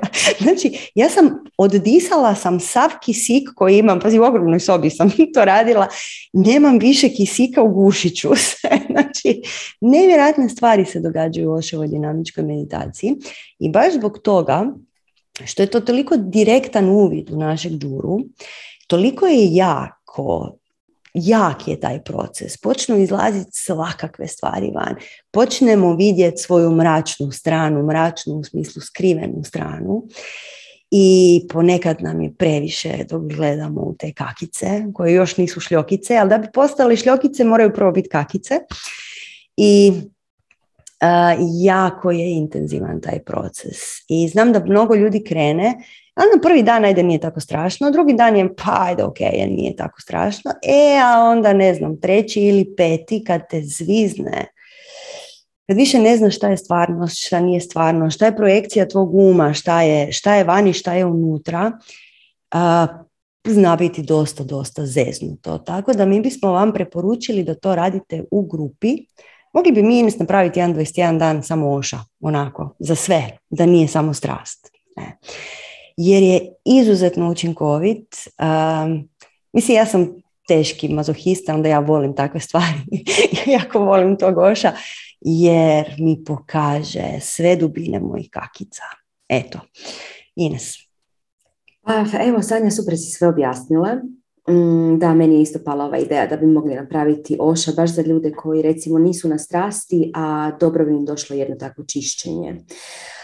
Ah, eh, kod oša nećemo ulaziti sad preduboko u, u cijelu dinamiku energije koja se unutra dešava, eh, ali ćemo reći da definitivno Ošo otvara te vaše kakice. Otvara kakice kako bi iz njih izvukao darove i kako bi ih pretvorio u šljokice. Međutim, kako otvara kakice, a to traje 21 dan, pazite, e, taj proces otvaranja kakica i pretvaranja u šljokice, znači dobivanja darova iz tih kakica, nekad neke manje kakice se pretvore u darove možda u jedan dan, međutim većinom imamo otvorene poklopce na tim kakicama iz kojeg izlazi onda svašta svih 21 dan. I kao da se otvara jedna Pandorina kutija i vi tih 21 dan nije nužno, ali možete biti izrazito loše. I zato je jako važno da, i to nema nikakve veze sa tim kako se vi sad osjećate. Vi sad možete misliti, da ja sam super, ja sam optimistična osoba, meni bi to sve bilo dobro. Krenete u to, otvori se Pandorina kutija, ako ste sami, ako nemate podršku, ako se nemate kome javiti, može biti u najblažem slučaju vrlo, vrlo intenzivno, a u najgorem opasno. Znači, zato kažemo bilo bi dobro to raditi sa podrškom. nakon tih 21 dan energija se transformira i te kakice postanu šljokice i onda dobijemo više slobodne energije. Doslovce oslobodimo energiju i onda imamo s čim onda imamo s čim svjesno upravljati, onda imamo s čim raditi magiju. Jer sve dok mi kao putujemo po nekim dimenzijama i ne znam šta radimo nešto, a nismo očistili svoje tijelo, sva naša energija je zauzeta. Zauzeta zato jer osuđujemo, zauzeta zato jer želimo kontrolirati ljude, ali mi samo pomažemo, kažete sami sebi. Malo prije smo to objasnili. Znači, zauzeta sa raznim stvarima, zauzeta sa joj, ovo tu ne bi smjela, joj, meni je neugodno, joj, ovo nisam dobro napravila, joj, ne vrijedim puno, joj, nisam lijepa, joj, svašta nešto, svakakve razne kakice. I kad nam je sva energija zauzeta sa tim, mi kad radimo magiju, samo brijemo sebi u glavi da radimo magiju, zapravo ju ne radimo. Ok? Zato je jako važno za bavljenje magijom, a magija postaje jako popularna, da za bavljenje magijom to treba biti sistematizirano i treba prvo znati osloboditi energiju i onda s tom energijom nešto raditi. Jer kako ćete vi, to kao da hoćete skuhati čušpajs, a nemate niti jedan sastojak za čušpajs. Ok? Eto, Sanja. Ili još gore, lonac ti je pun ručka od jučer. Tako nekako to izgleda. E, pa evo vidim po četu da se svidjela ova ideja od 21 zajednički dan noša, pa evo Ines možemo to uključiti u neki raspored. I idemo dalje. Tako. Evo ću čitati pa ti odgovaraš. mm Na jednom od skorih predavanja ste pričali o kristaliziranim energijama koje su pozabadane u naše fizičko tijelo.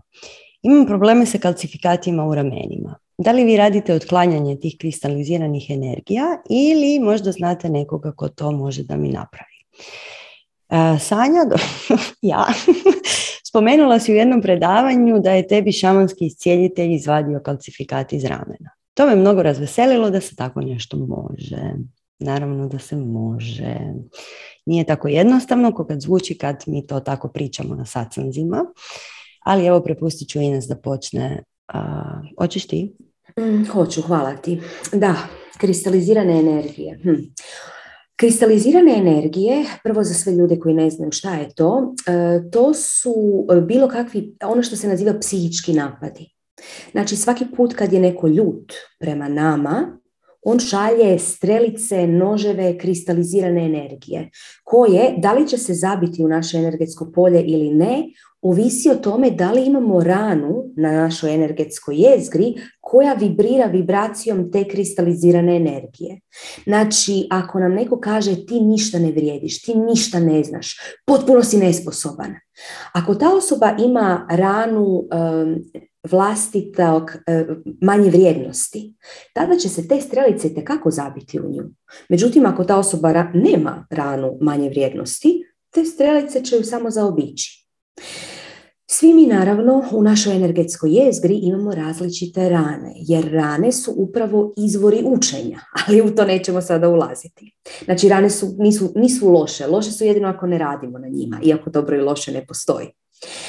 A, kada imamo te rane, privlačimo kristalizirane energije i onda ako e, ne, ne liječimo te ne iscijeljujemo te rane, ne vadimo te kristalizirane energije van. Na koji način se to radi? Pa to se radi prvenstveno radom na sebi. Mi čak znamo, to smo spomenuli u nekom malo prije sad odgovoru, znamo u svoje rane sami sebi zabijati kristaliziranu energiju. Recimo, imate, imate jedan stav unutarnji da imate manju vrijednost, da ne vrijedite dovoljno, da niste dovoljno dobri. I onda svaki neuspjeh koji doživite nećete shvatiti kao ogledalo koje vam pokazuje gle ti misliš da nisi dovoljno dobar zato nisi uspio, već ćete shvatiti kao potvrdu evo ga da ja nisam uspio, nisam dovoljno dobar. I šta ćete s tim napraviti? Zabiti si kristaliziranu energiju sami sebi. Ok? To je samo kažnjavanje koje radimo. Iznova i iznova.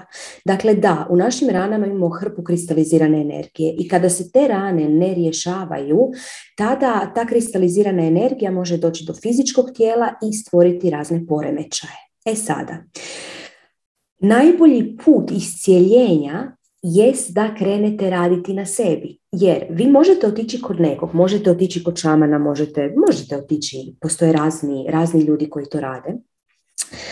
I on vam može izvaditi, pogotovo ako odete negdje kod nekog šamana koji priča neki jezik koji vi ne razumijete, znači onda će on tu, tu nešto izvaditi, pošpricat sa nekom vodicom, malo tu nešto zvečkat, neka, neka pera, simo tamo, nećete ništa znati šta se dešava. Znači, pff, izvadit će. I vi ćete možda osjetiti stvarno da je to izvađeno.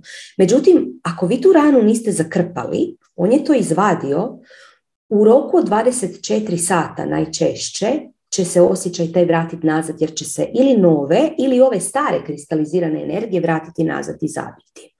Znači, nije rješenje samo otići kod nekog i evo ja ću leći na stola, a ti sad iscijeli sve moje rane. I to je to. Već je poanta da vi paralelno uz taj rad iscijeljujete sami sebe.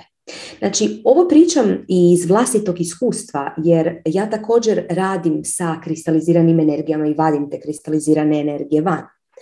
I ono što je, e, što je uvijek potrebno u procesu naglasiti, da bilo koji proces, a svako vađenje kristaliziranih energija je iscijeljenje. Pazite, nije ozdravljenje, već iscijeljenje. Tu je velika razlika. E, put iscijeljenja ne mora biti put ozdravljenja. Nekad bude, nekad ne bude. Već kako mi lagano radimo na sebi, kako je taj rad podržan sa vađenjima te kristalizirane energije, da se, da se proces ubrza, tako će sigurno nastupiti iscijeljenje. Međutim, da li će tijelo to popratiti, zavisi koliko duboko se ta informacija kristaliziranih energija, koliko je duboko bila u nama, koliko dugo i koliko je štetu napravila. Možda naše tijelo će ostati, možda će ostati taj kalcifikat, ali ćemo mi imati drugi mindset, imat ćemo drugačiji um, imat ćemo drugačiju energiju. A opet može se desiti i da kroz ode. Dakle, nije garancija sad će to otići nekom i on će to sigurno izvaditi i to je to, nikom ništa, sve super. Eto. Sanja? Evo imamo tu raspravu na četu, pa ću samo prenijeti svima ovima koji slušaju na youtube a to je da Znači, ko odlučuje o tome šta je napad? Ja odlučujem o tome šta je napad. I moja reakcija na život, moj otpor prema životu radite, kristalizirate energije. I nemojte brkat kalcifikate i kristalizirane energije. Kao što je Ines rekla, mislim, mi znamo puno više o tome, ali sad nije, ne možemo baš toliko se baviti s time. E, to nije sasvim isto. Znači, mi kad imamo nešto što je toliko dugo tu kod nas, znači da se doslovce fizički oblik već pojavio, ima tu na četu kamenci razno razni, bubrežni, žučni, ovakvi onakvi, to je sve to, je.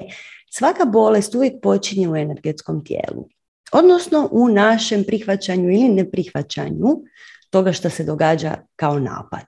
E sad, kad se nešto već dogodilo kao kalcifikat, mislim šaman je meni napravio to što mi je napravio, ja sam brutalno zahvalna za uvijek, nakon što sam ja odradila hrpetine drugih stvari. Znači nije on došao i magično perom odnio u pet minuta moj kalcifikat, nego sam ja godinama, prvo zašto je on tu? Znači, zašto se on baš tu dogodio? Znači da imam tu rupu i u fizičkom tijelu, u krajnjoj liniji tu mi tijelo nije dovoljno jako, odnosno tijelo ponavlja neki pokret koji mu škodi i znači ja ne slušam svoje tijelo. Znači moram početi pomnije upravljati sa svojim tijelom. E, za početak. Nakon toga, znači uvijek je taj, taj zašto, zašto je taj kalcifikat tu? Zašto on baš u ramenu? Jer vidjet ćete, mislim da to ćemo raditi zapravo na ovoj radionici emocija 24. Uh, baš u određene dijelove našeg tijela se skupljaju određeni kalcifika, odnosno određene kristalizirane energije. Ovisno o tome gdje su emocije pospremljene unutar tijela. I naša ramena su vrlo, vrlo često, ali nemojte to sad shvatiti kao svoj apsolut, vrlo često imaju veze sa našim odgovornostima, sa time da nosimo nešto ili nekoga na svojim ramenima. I vrlo često opet u retrospektivi shvatimo da smo to radili. Ne? Recimo moj, moj kalcifikat je, ja sam nosila previše ljudi na svojim ramenima. E. I kad se to riješi, e, onda će se riješiti sve ostalo. Ali to mora biti jedan, jedan komplet, jedan sustavan rad. I kao što je Ines rekla, neće se ništa dogoditi od tih pet minuta šta, evo, Ines vam može izvući taj, taj kalcifikat u teoriji, ali to vam je tu. Hm? Koji su to udarci prouzrokovali obranu na mojem ramenu? To je, kalcifikat je doslovce obrana. Ne? Ti, ti, taj dio tijela se doslovce utvrdio da štiti. Ne? Tako da trebate malo, treba tome sustavno, svakom iscijeljenju treba prići sustavno, sa svih strana, kroz um, kroz tijelo, kroz spirit, kroz, kroz sve. Eto. Mislim da je to dosta. Mi jako volimo pričati o ovim šamanskim stvarima, pa znamo zabrijat, sad ćemo reći dosta, ali tako Ines? Ili imaš još nešto? Idemo, to to. idemo dalje. Hoćeš ti čitati sada? uh Sljedeće pitanje, uh, čekaj, malo sam se izgubila sad u ovim pitanjima. Aha, evo ja imam, ja imam di sam. Evo, čitam ja pa ćeš ti Može. se naći. Ako sam svjesna da sam u vezi sa karmičkim partnerom koji reflektira sve što je u meni, Pogotovo dijelove s kojima nisam sretna i jasno vidim na čemu trebam raditi i što još trebam iscijeliti. Da li takva partnerstva uopće imaju budućnost? O tome smo danas već pričali. budućnost ne postoji ljudi. Nemojte se kačiti za nešto što ne postoji. E, puno, ma dobro, ne veze. Sve su veze karmičke. Sve veze u našim životima su karmičke. I svi su naše ogledalo, znači svi reflektiraju tebe. Tvoj svemir je samo tvoj. I tvoj život je samo tvoj. I svi drugi ljudi unutra su samo isključivo tvoja projekcija, tvoja ogledala. I mi kroz druge ljude dobivamo taj fantastičan poklon da nam oni pokazuju, ukazuju na naše rane i prčkaju po njima i onda se mi na njih ljutimo i onda produbljujemo te rane. Umjesto da kažemo hvala ti što si mi ukazao na tu ranu, sad ću ja nju popraviti, onda se možemo družiti dalje. Nismo mi tu samo zbog rana se možda spojili. A možda jesmo. I ako želimo, ako želimo živjeti lagano i protočno i, i imati tu jednu stalnu radost, mi se ne smijemo kačiti za ništa što je stalno, jer kao što smo rekli danas više puta, samo mijena stalna jest. I ako ti imaš partnera koji tebi ukazuje na tvoje rane, na, tvoje, na to što ti trebaš riješiti, odlično, idi riješi to sad. To je to. Nema, nema tu puno filozofije, hoće to potrajati, to ćemo se ženi, to ćemo zajedno graditi kuću na moru. Ništa to nije bitno. Sad je bitna tvoja rana, ha, vidi je, tu je, ajmo to napraviti sad. Ne? I Sad ta budućnost to je samo priča koju naš Đuro priča u našoj glavi. Uopće nema nikakve veze sa životom. E. Evo ja ću dalje čitati. dalje se pitanje nastavlja. Kaže, što uopće znači odraditi svoju karmu? Pa, vrlo jednostavno, riječima iskazano, ali učinjeno malo složenije, je iz priznati si svoje rane, vidjeti učenja i iz raznih naših kakica, raznih rana, raspakirati to i pronaći dar. I onda kad pronađete dar, to nije sve. to je kao na onim reklamama, ali to nije sve. Taj dar onda trebate integrirati u sebi i krenut ga živjeti. Jer u duhovnosti najlakši dio je probuditi se. Zapravo. A svi znamo koliko nam se to čini izazovno. Ali najlakši dio je probuditi se. Kad si budan, šta ćeš sad? Hm? E, to je to. Znači, pogledati, vidjeti svoje rane, vidjeti svoje kakice, raspakirati ih, pronaći učenje, pronaći darove i krenuti ih živjeti krenuti ih materializirati. Zato smo ovdje. Mi smo djeca oca neba i majke zemlje. Znači, svjetlosna bića u fizičkom tijelu. Zašto? Ne zato da možemo uh, jesti, voditi ljubav, mislim i zato. Ali zato da možemo magiju, da možemo E, kristalne energije, da možemo sve one subtilne energije, da ih možemo spustiti i materializirati ovdje i sada. Ok? To ukratko znači odraditi svoj dar. Možemo dalje. Mhm. da li se to mora? Naravno da se ne mora. ne morate ništa. Vi možete cijeli život odležati sa strane, ne morate ništa raditi. Kreacija će te voljeti anyway. Znači, ti si podržan, bezuvjetno si podržan. Šta god ti hoćeš, možeš. Mislim, mi možemo mijenjati svoje ugovore duša, mi možemo raditi svakakve zahvate na tim našim, ne znam, spiritualnim ugovorima, tako ćemo to nazvati. Ne. E sad, znači ne moramo mi ništa raditi s našom karmom, ni darmom, ni ničim od toga.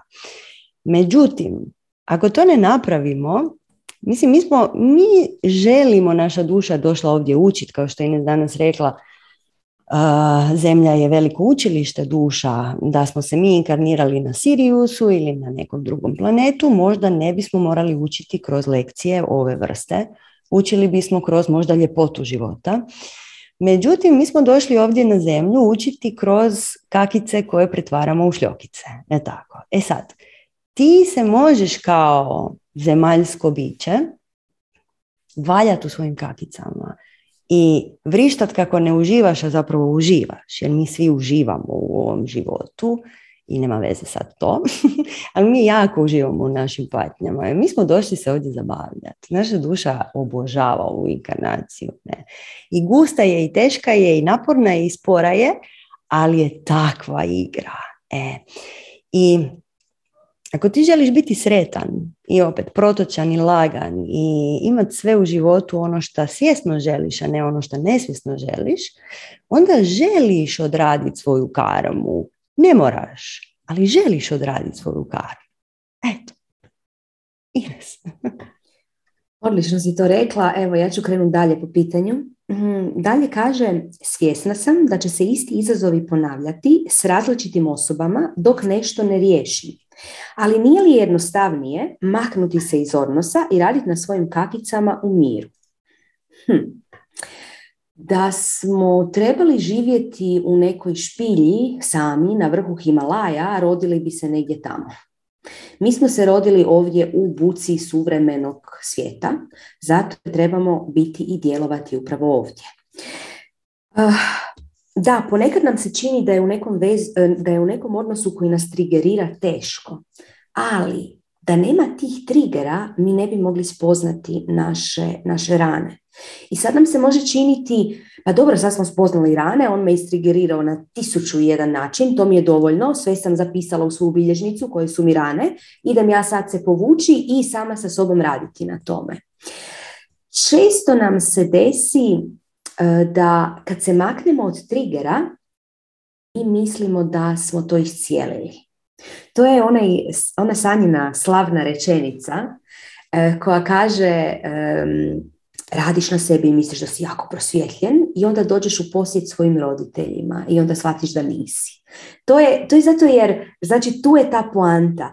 Ti kad nemaš taj trigger, ti misliš da ti nešto nemaš. Onda dođe trigger i onda skužiš da imaš. To su latentne rane. Znači, to nisu rane na izvolte koje su tebi vidljive, već rane koje se uključe samo u određenim situacijama. I zato je ponekad korisno stavljati se u te određene situacije. Dakle, naravno, da li ćeš ti u vezi ostati ili ne, to je skroz odluka na tebi e, i o tome sada nije tu pitanje, ali samo ti želimo reći da nemoj bježati iz veze zato jer misliš da ćeš bolje riješiti kad si sama.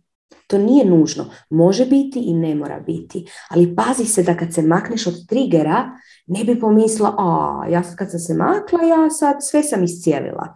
I onda ti dođe sljedeći partner, e, ista, isti triggeri e, koje, koje radi, kojima te potiče i pokazuju ti te iste rane i shvatiš da ipak nisi sredila. Eto, Sanja? Ja bih samo dodala još tu, dakle zašto mi toliko mi pričamo o tim našim ranama i svemu tome. Zato što kad riješimo svoje rane, onda iz nas može izrasta i naš zlatni potencijal. Mm, ta naša zlatna strana. To je ono sve što mi možemo biti u ovom životu.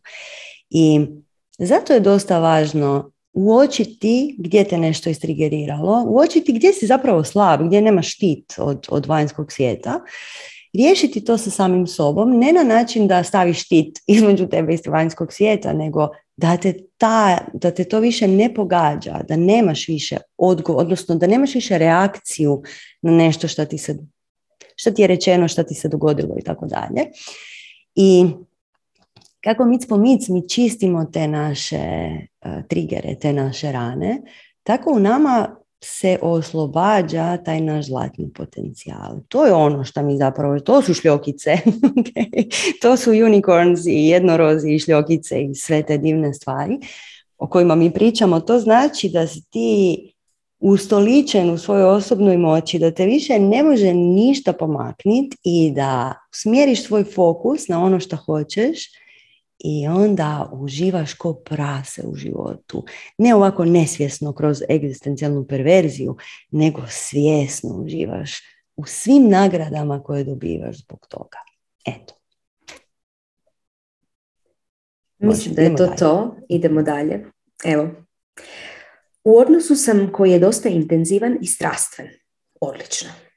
Ali ta velika strast se povremeno pretvori u svađu koja, koja oduzima jako puno energije. I ne vidim na koji način to može dugoročno biti zdravodno, jer u takvim trenucima imam osjećaj da pričamo dva potpuno različita jezika. Imamo dva potpuno različita pogleda na svijet. To je prvi dio pitanja. Sanja, hoćeš ti? Um, pa dakle, sve što odlučiš da može, može. sve što odlučiš da ne može, ne može. Ima onaj, joj, koji je to ono bio, ima slavna izreka, ako misliš da možeš, možeš, ako misliš da ne možeš, ne možeš. Proizvođač auta, nema veze. I Znači sve je tu zbog tebe, kao što smo te i rekli. Znači ovo ti se sve događa zbog tebe. I da ti vidiš sebe u očima druge osobe, u svom gledalu. Ne?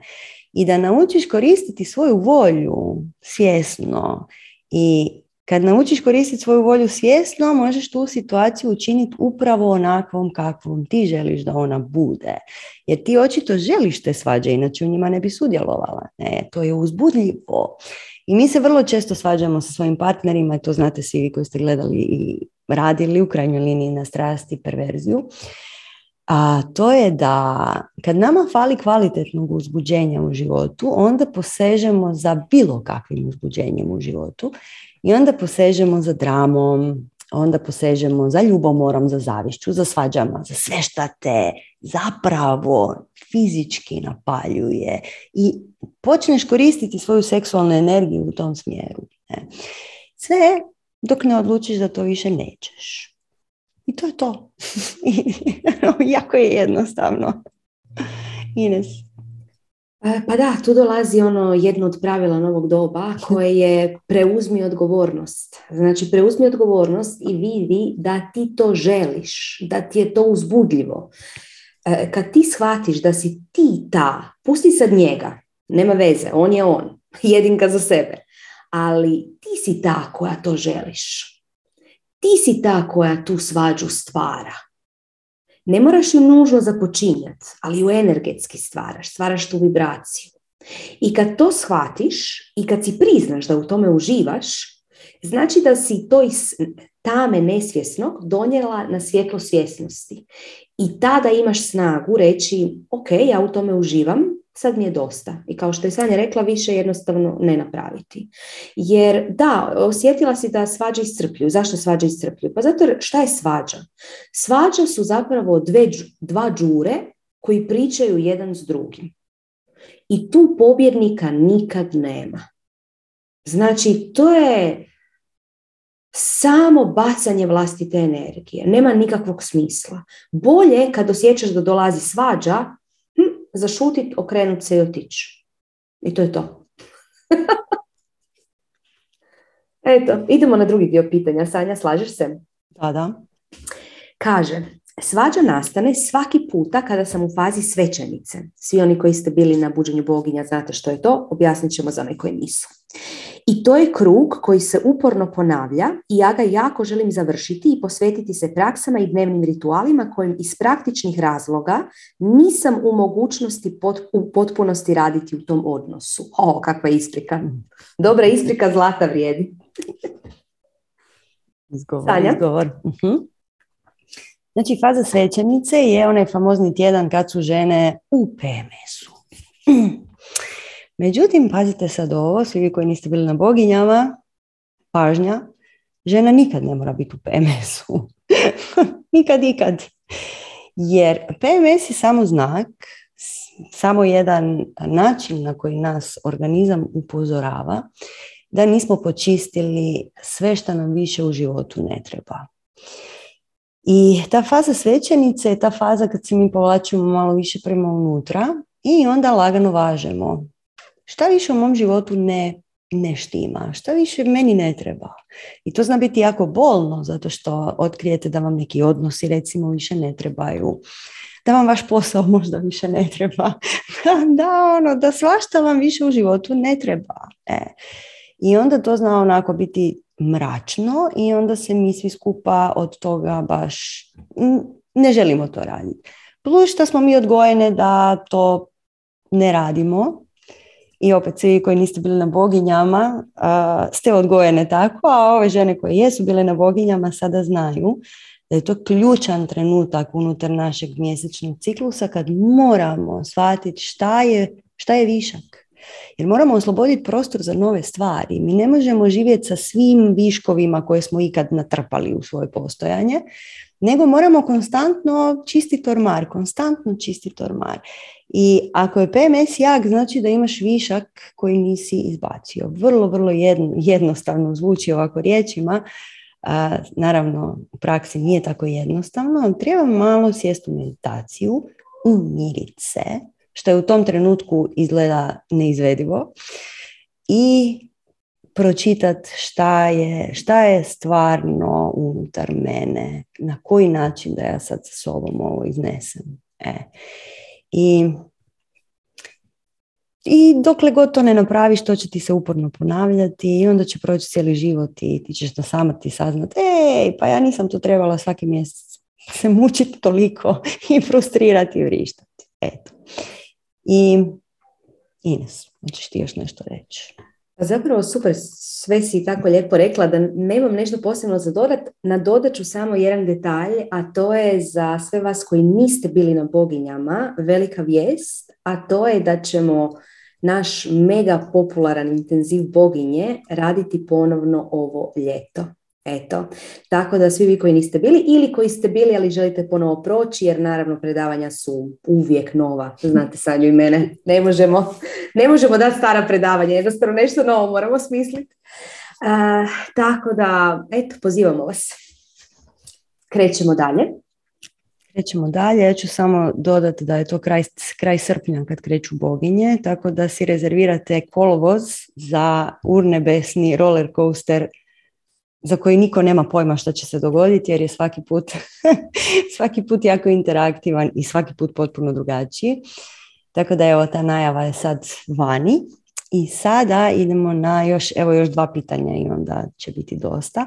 Sve ostale ćemo odgovoriti sljedeći put. I mislim, mi smo, mi smo se uh, trudile stvarno i mislim, trudimo se i uspjele smo da vam damo jedan satsang mjesečno i međutim još uvijek imamo viška pitanja i to nam je super simpatično i super slatko i evo probat ćemo sljedeći mjesec odgovoriti na ova koja su ostala. A sada idemo na natalne karte. Natalna karta također ukazuje na karmičke dugove i obrazce i također daje neke predikcije poput u određene godine života će ti se ostvariti neke stvari. Ali meni to daje osjećaj da je to sve iluzija i ili distrakcija u kojoj se upetljamo umjesto da radimo ono što želimo raditi. Ako natalna karta može nešto predvidjeti i dati nam uvite gdje je tu slobodna volja i osobna moć, koliko ima istine u natalnim kartama i što je srednji put. Ines, ćeš ti početi. Evo ja ću započeti i reći da natalna karta, e, naravno da trebamo paziti ko nam radi natalnu kartu. E, trebamo paziti ko nam radi bilo kakve energetske radove i bilo kakva energetska objašnjenja. Jer ako nam natalnu kartu radi osoba koja e, ima necjelovitu jezgru, koja ima određene rupe na jezgri, kojih nije svjesna, ona će čitati tu natalnu kartu iz svojih rupa. Znači, trebamo pripaziti ko nam čita natalnu kartu, to je dosta bitno. Druga stvar, natalna karta je, ajmo reći, mapa života e, koja prikazuje stanje kakvo je bilo naše mape života u trenutak našeg rođenja. Međutim, ta mapa života evoluira evoluira kako mi putujemo kroz život. I tu su super neki pokazatelji koji, koji su nam samo pokazatelji što mi možemo nadići. Jer to je ono što Sanja i ja govorimo. Ja sam sve. Ok? Ja sam apsolutno sve. I da, ja mogu živjeti taj život unutar natalne karte i živjeti u jednoj osobnoj priči koja će donijeti malo radosti, malo patnje, malo uspjeha, malo neuspjeha, puno zamjeranja, dosta svađe, bit će i smijeha, ok? Međutim, nije li ljepše postati super junakom svoje priče? I shvatiti da je apsolutno sve u nama. Odraditi te stvari iz natalne karte. I onda kad ih nadiđemo, početi stvarati nova čudesa i sa zlatnom olovkom početi pisati u toj mapi života neka nova prostranstva kojih nismo bili prije niti svjesni. Sanja? Pa da, kod svih tih horoskopa i džotiša i ovoga i onoga. Znači, cijela ideja je da smo mi odlučili inkarnirati se ovdje i u trenutku kad smo se rodili, duša se doslovce spustila kroz energije, nazovimo planeta, to je puno više od toga, ali nije sad važno za ovaj, za ovaj trenutak. I to je opis tvojih baznih energija. Znači, to je opis tvoje baze i ti si onaj koji radiš s time najbolje što možeš. I, na primjer, ti si dobio, ne znam, odlično pričaš ispred ljudi dvoje ljudi koji su se rodili na potpuno isti dan, u potpuno istom trenutku, na istom mjestu, imat će taj isti, tu istu baznu energiju u, svojoj, u svom temelju, napravit će nešto potpuno različito. Jedan će biti političar, a drugi će biti učitelj u školi. Znači ne određujete ništa, nikada te ništa ne određuje. Jer ti si onaj koji se baviš onim šta, s čime se želiš baviti. Horoskop ti nikad neće reći, oj ti bi trebao biti, ne znam, novinar. u natalnoj karti samo piše pod kojim utjecajima u tom trenutku će ti se nešto dogoditi u smislu poticaja, u smislu to, neke pozitivne ili negativne energije. Ne, ne piše nikad u natalnoj karti, e, 22. četvrtog tebi će doći svemiranac. Mislim, to ti neće pisati u natalnoj karti, jer će ti možda biti tamo, ne znam, Jupiter će ti prolaziti kroz osmu kuću koja je kuća mistike, bla, bla.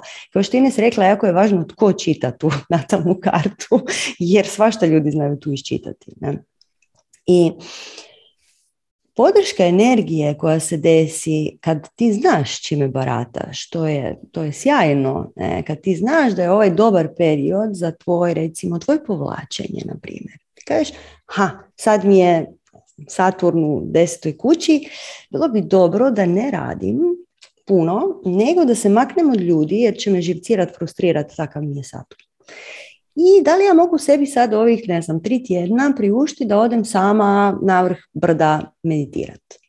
Za te stvari može biti korisno, ali to te opet ne određuje ni na koji način. Ne?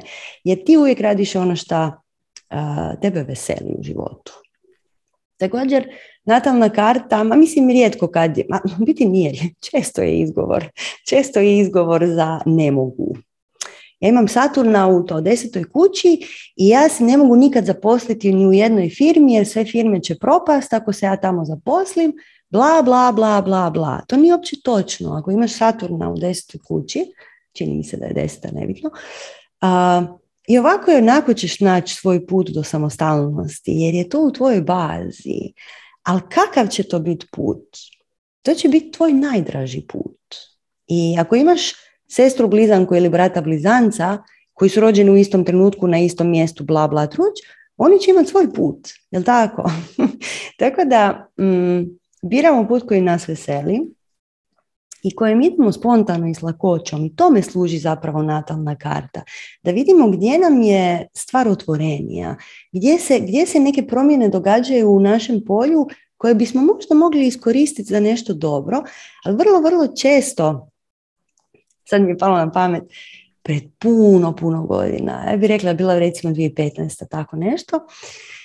Uh, jedna cura, jedna moja prijateljica mi je čitala Džotiš i rekla mi je ti bi trebala raditi sa ženama i imat ćeš jako, jako dobro aspektiran rad sa ženama.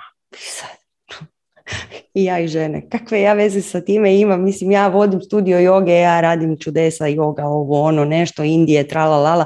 Kakve žene? I sad pustila sam ja to sa strane kao jednu zabavnu zvečku, ne? I onda se dogodilo, kad je bilo, 2020, je li tako? Nisam više sigurna uopće u mm. godine.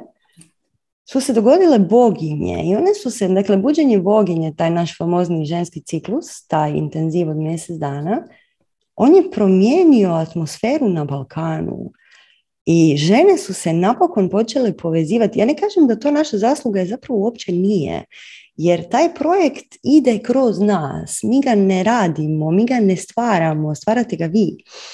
I on ide samo kanalizira se kroz nas. I onda sam se ja puno poslije sjetila, pa hej, pa meni je rečeno da ja mogu raditi sjajne stvari sa ženama. Sad ćete. Znači, to je moglo biti bilo šta. Mogla sam raditi kuharske radionice, mogli smo Ines ja imat savjetovanje o seksu, šta ja znam, moglo je biti bilo šta. E. Tako da nikad te ništa ne određuje, nikad, nikad ne postoji uvjetovanje od strane kreacije. Kao što smo malo prije rekli, mi čak smijemo promijeniti svoj ugovor duša. Znači, kreacija te bezuvjetno podržava i daje ti da radiš šta god hoćeš. E, a na tebi je da radiš, a ne da sjediš doma, ležiš i čekaš da ti tvoj Jupiter uđe u pravu kuću. Okay? znači, na tebi je da radiš i kad ti čuješ pitanje od kreacija, čuješ ga stalno jer ono se samo ponavlja, šta hoćeš, šta želiš, odgovorom, taj, u taj odgovor mora biti sadržana akcija, a ne promišljanje. Mm. Tako da, gledajte svoju natalnu kartu kao, aha, vidiš, vidiš, u ovom periodu bi možda mogla iskoristiti ovo za nešto ili ne. Ili u ovom periodu ovo što mi piše u zvijezdama mi se uopće ne sviđa i sad ću to samo sve izignorirati. I to će isto raditi. okay. Uh, toliko o natalnim kartama i zadnje pitanje, Ines. Pitanje kaže, imam pitanje u vezi snova. imam osjećaj da je ulazak u tuđe snove sasvim moguć, ne, nešto poput filma Inception, te, ga, te da možemo osobi za vrijeme sna poslati poruku, možda upozorenje, osjećaj. Nikada se nisam bavila lucidnim sanjanjem i nemam nikakvog iskustva u tome, no jako mi se sviđa ta ideja.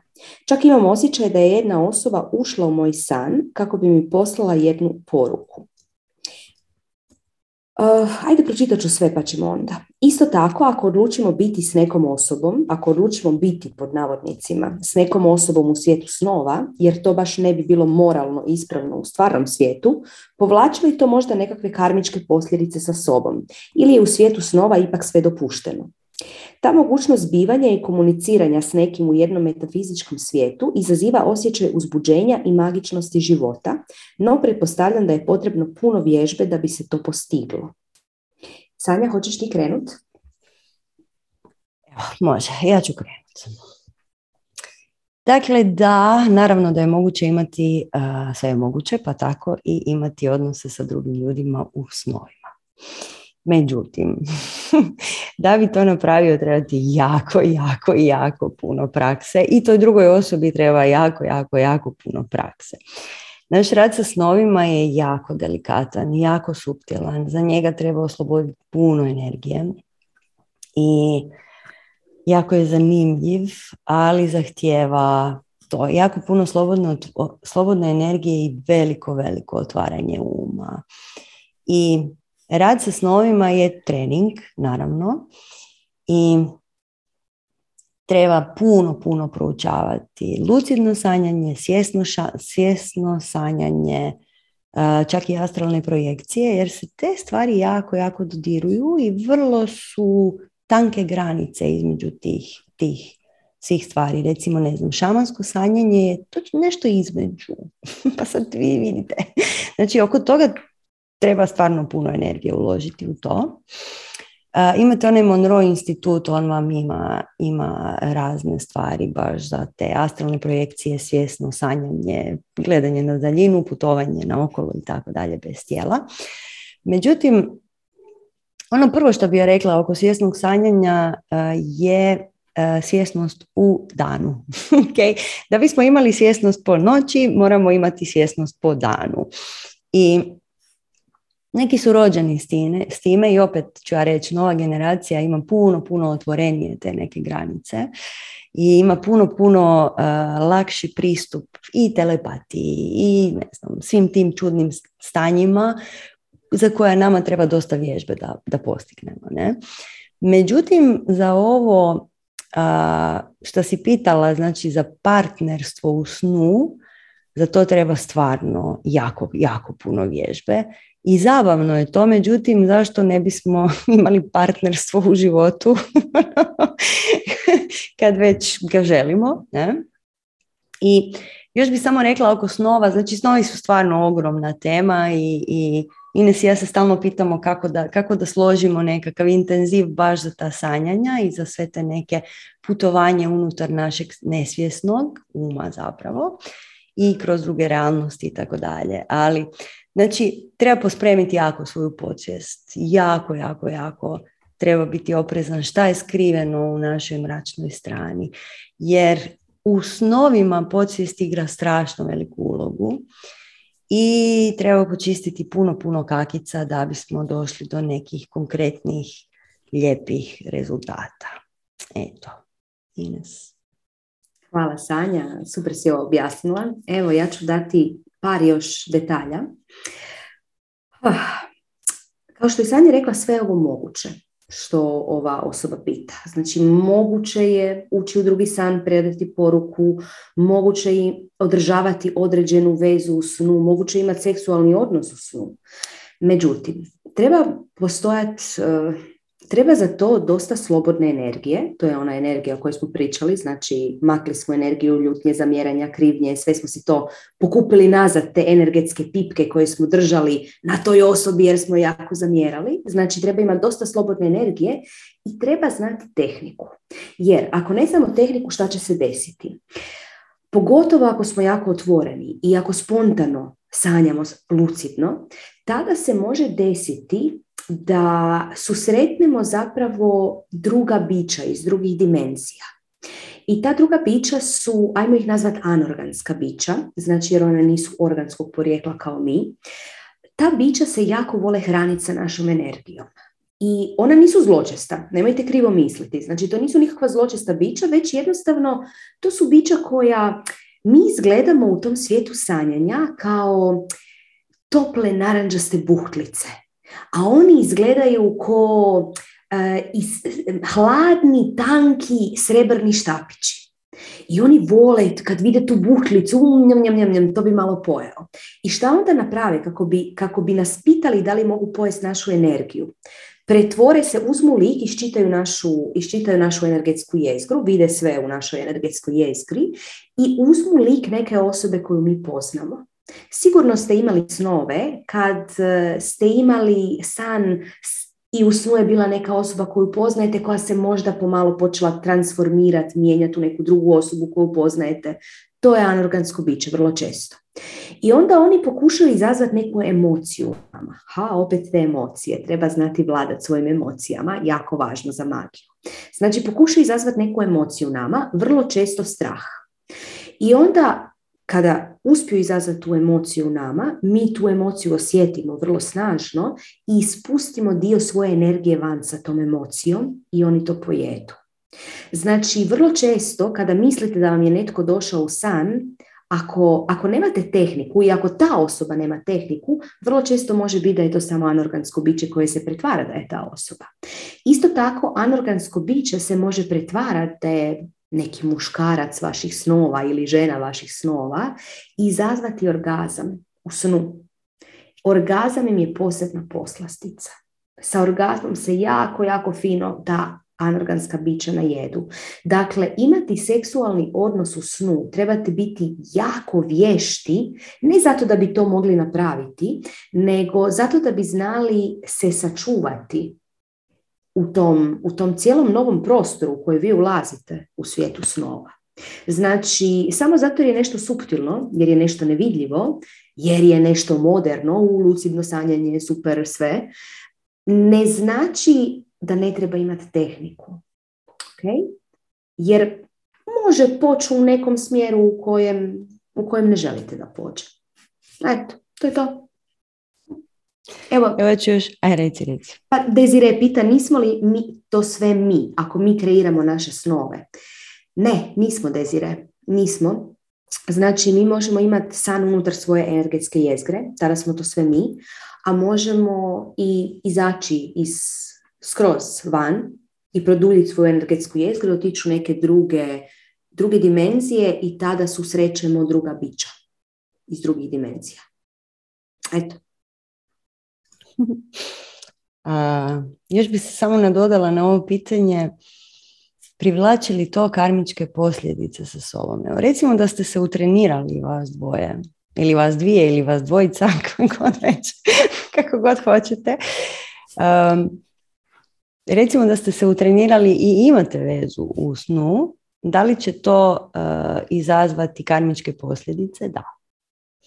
Karmičke posljedice izazivamo mi sami. Uvijek mi sami sve izazivamo ljudi. Nema ničega izvana. Znači ako je tebi, ako tebi je tu sram krivnja nešto, strah, uh, otpor, otpor izaziva strahovite karmička sjemenja.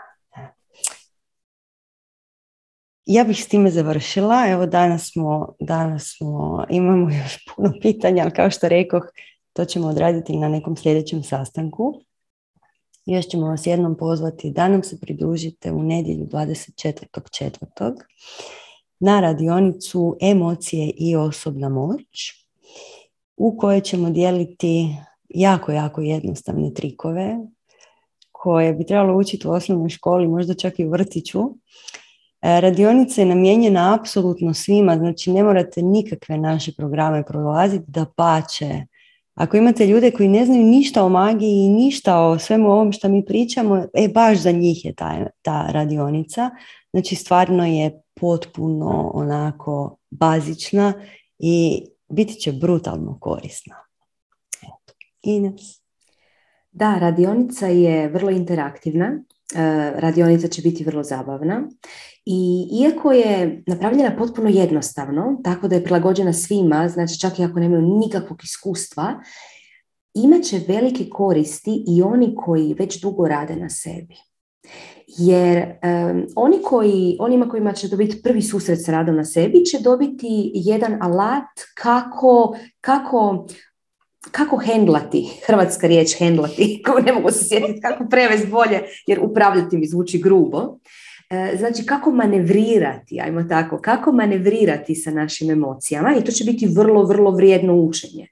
A za one koji su već u magiji, E, te emocije će doslovce vidjeti kao izvor osobne moći koje će naučiti raspakirati, uzeti tu osobnu moć iz te emocije i bit će im e, vrlo veliko bogatstvo u raznom magijskom radu. Evo sad smo spomenuli snove. Vama dođe anorgansko biće koje se želi najest vašeg straha i vi to znate spriječiti jer znate raditi sa emocijama. I onda na kraju se desi da anorgansko biće vidi da vi znate šta radite i na kraju se sfrendate, znači postanete prijatelji i onda razmjenjujete savjete i šta ima u tvojoj dimenziji, šta ima u moji i ta na kraju taj odnos završi super, a ne samo da se on najede vas. Okay? Znači emocije su bitne. Eto, to je to. Mislim da je to bilo to od nas za danas. Hvala vam svima što ste bili u ovolikom broju s nama. A hvala vam svima što ste ostali do kraja. I ništa, vidimo se 24. u nedjelju na radionici i na nekom sljedećem sacangu. To je to. Velika zahvalnost za sve vas. Grlimo vas, ljubimo vas i želimo vam divnu, divnu, divnu večer. Uživajte.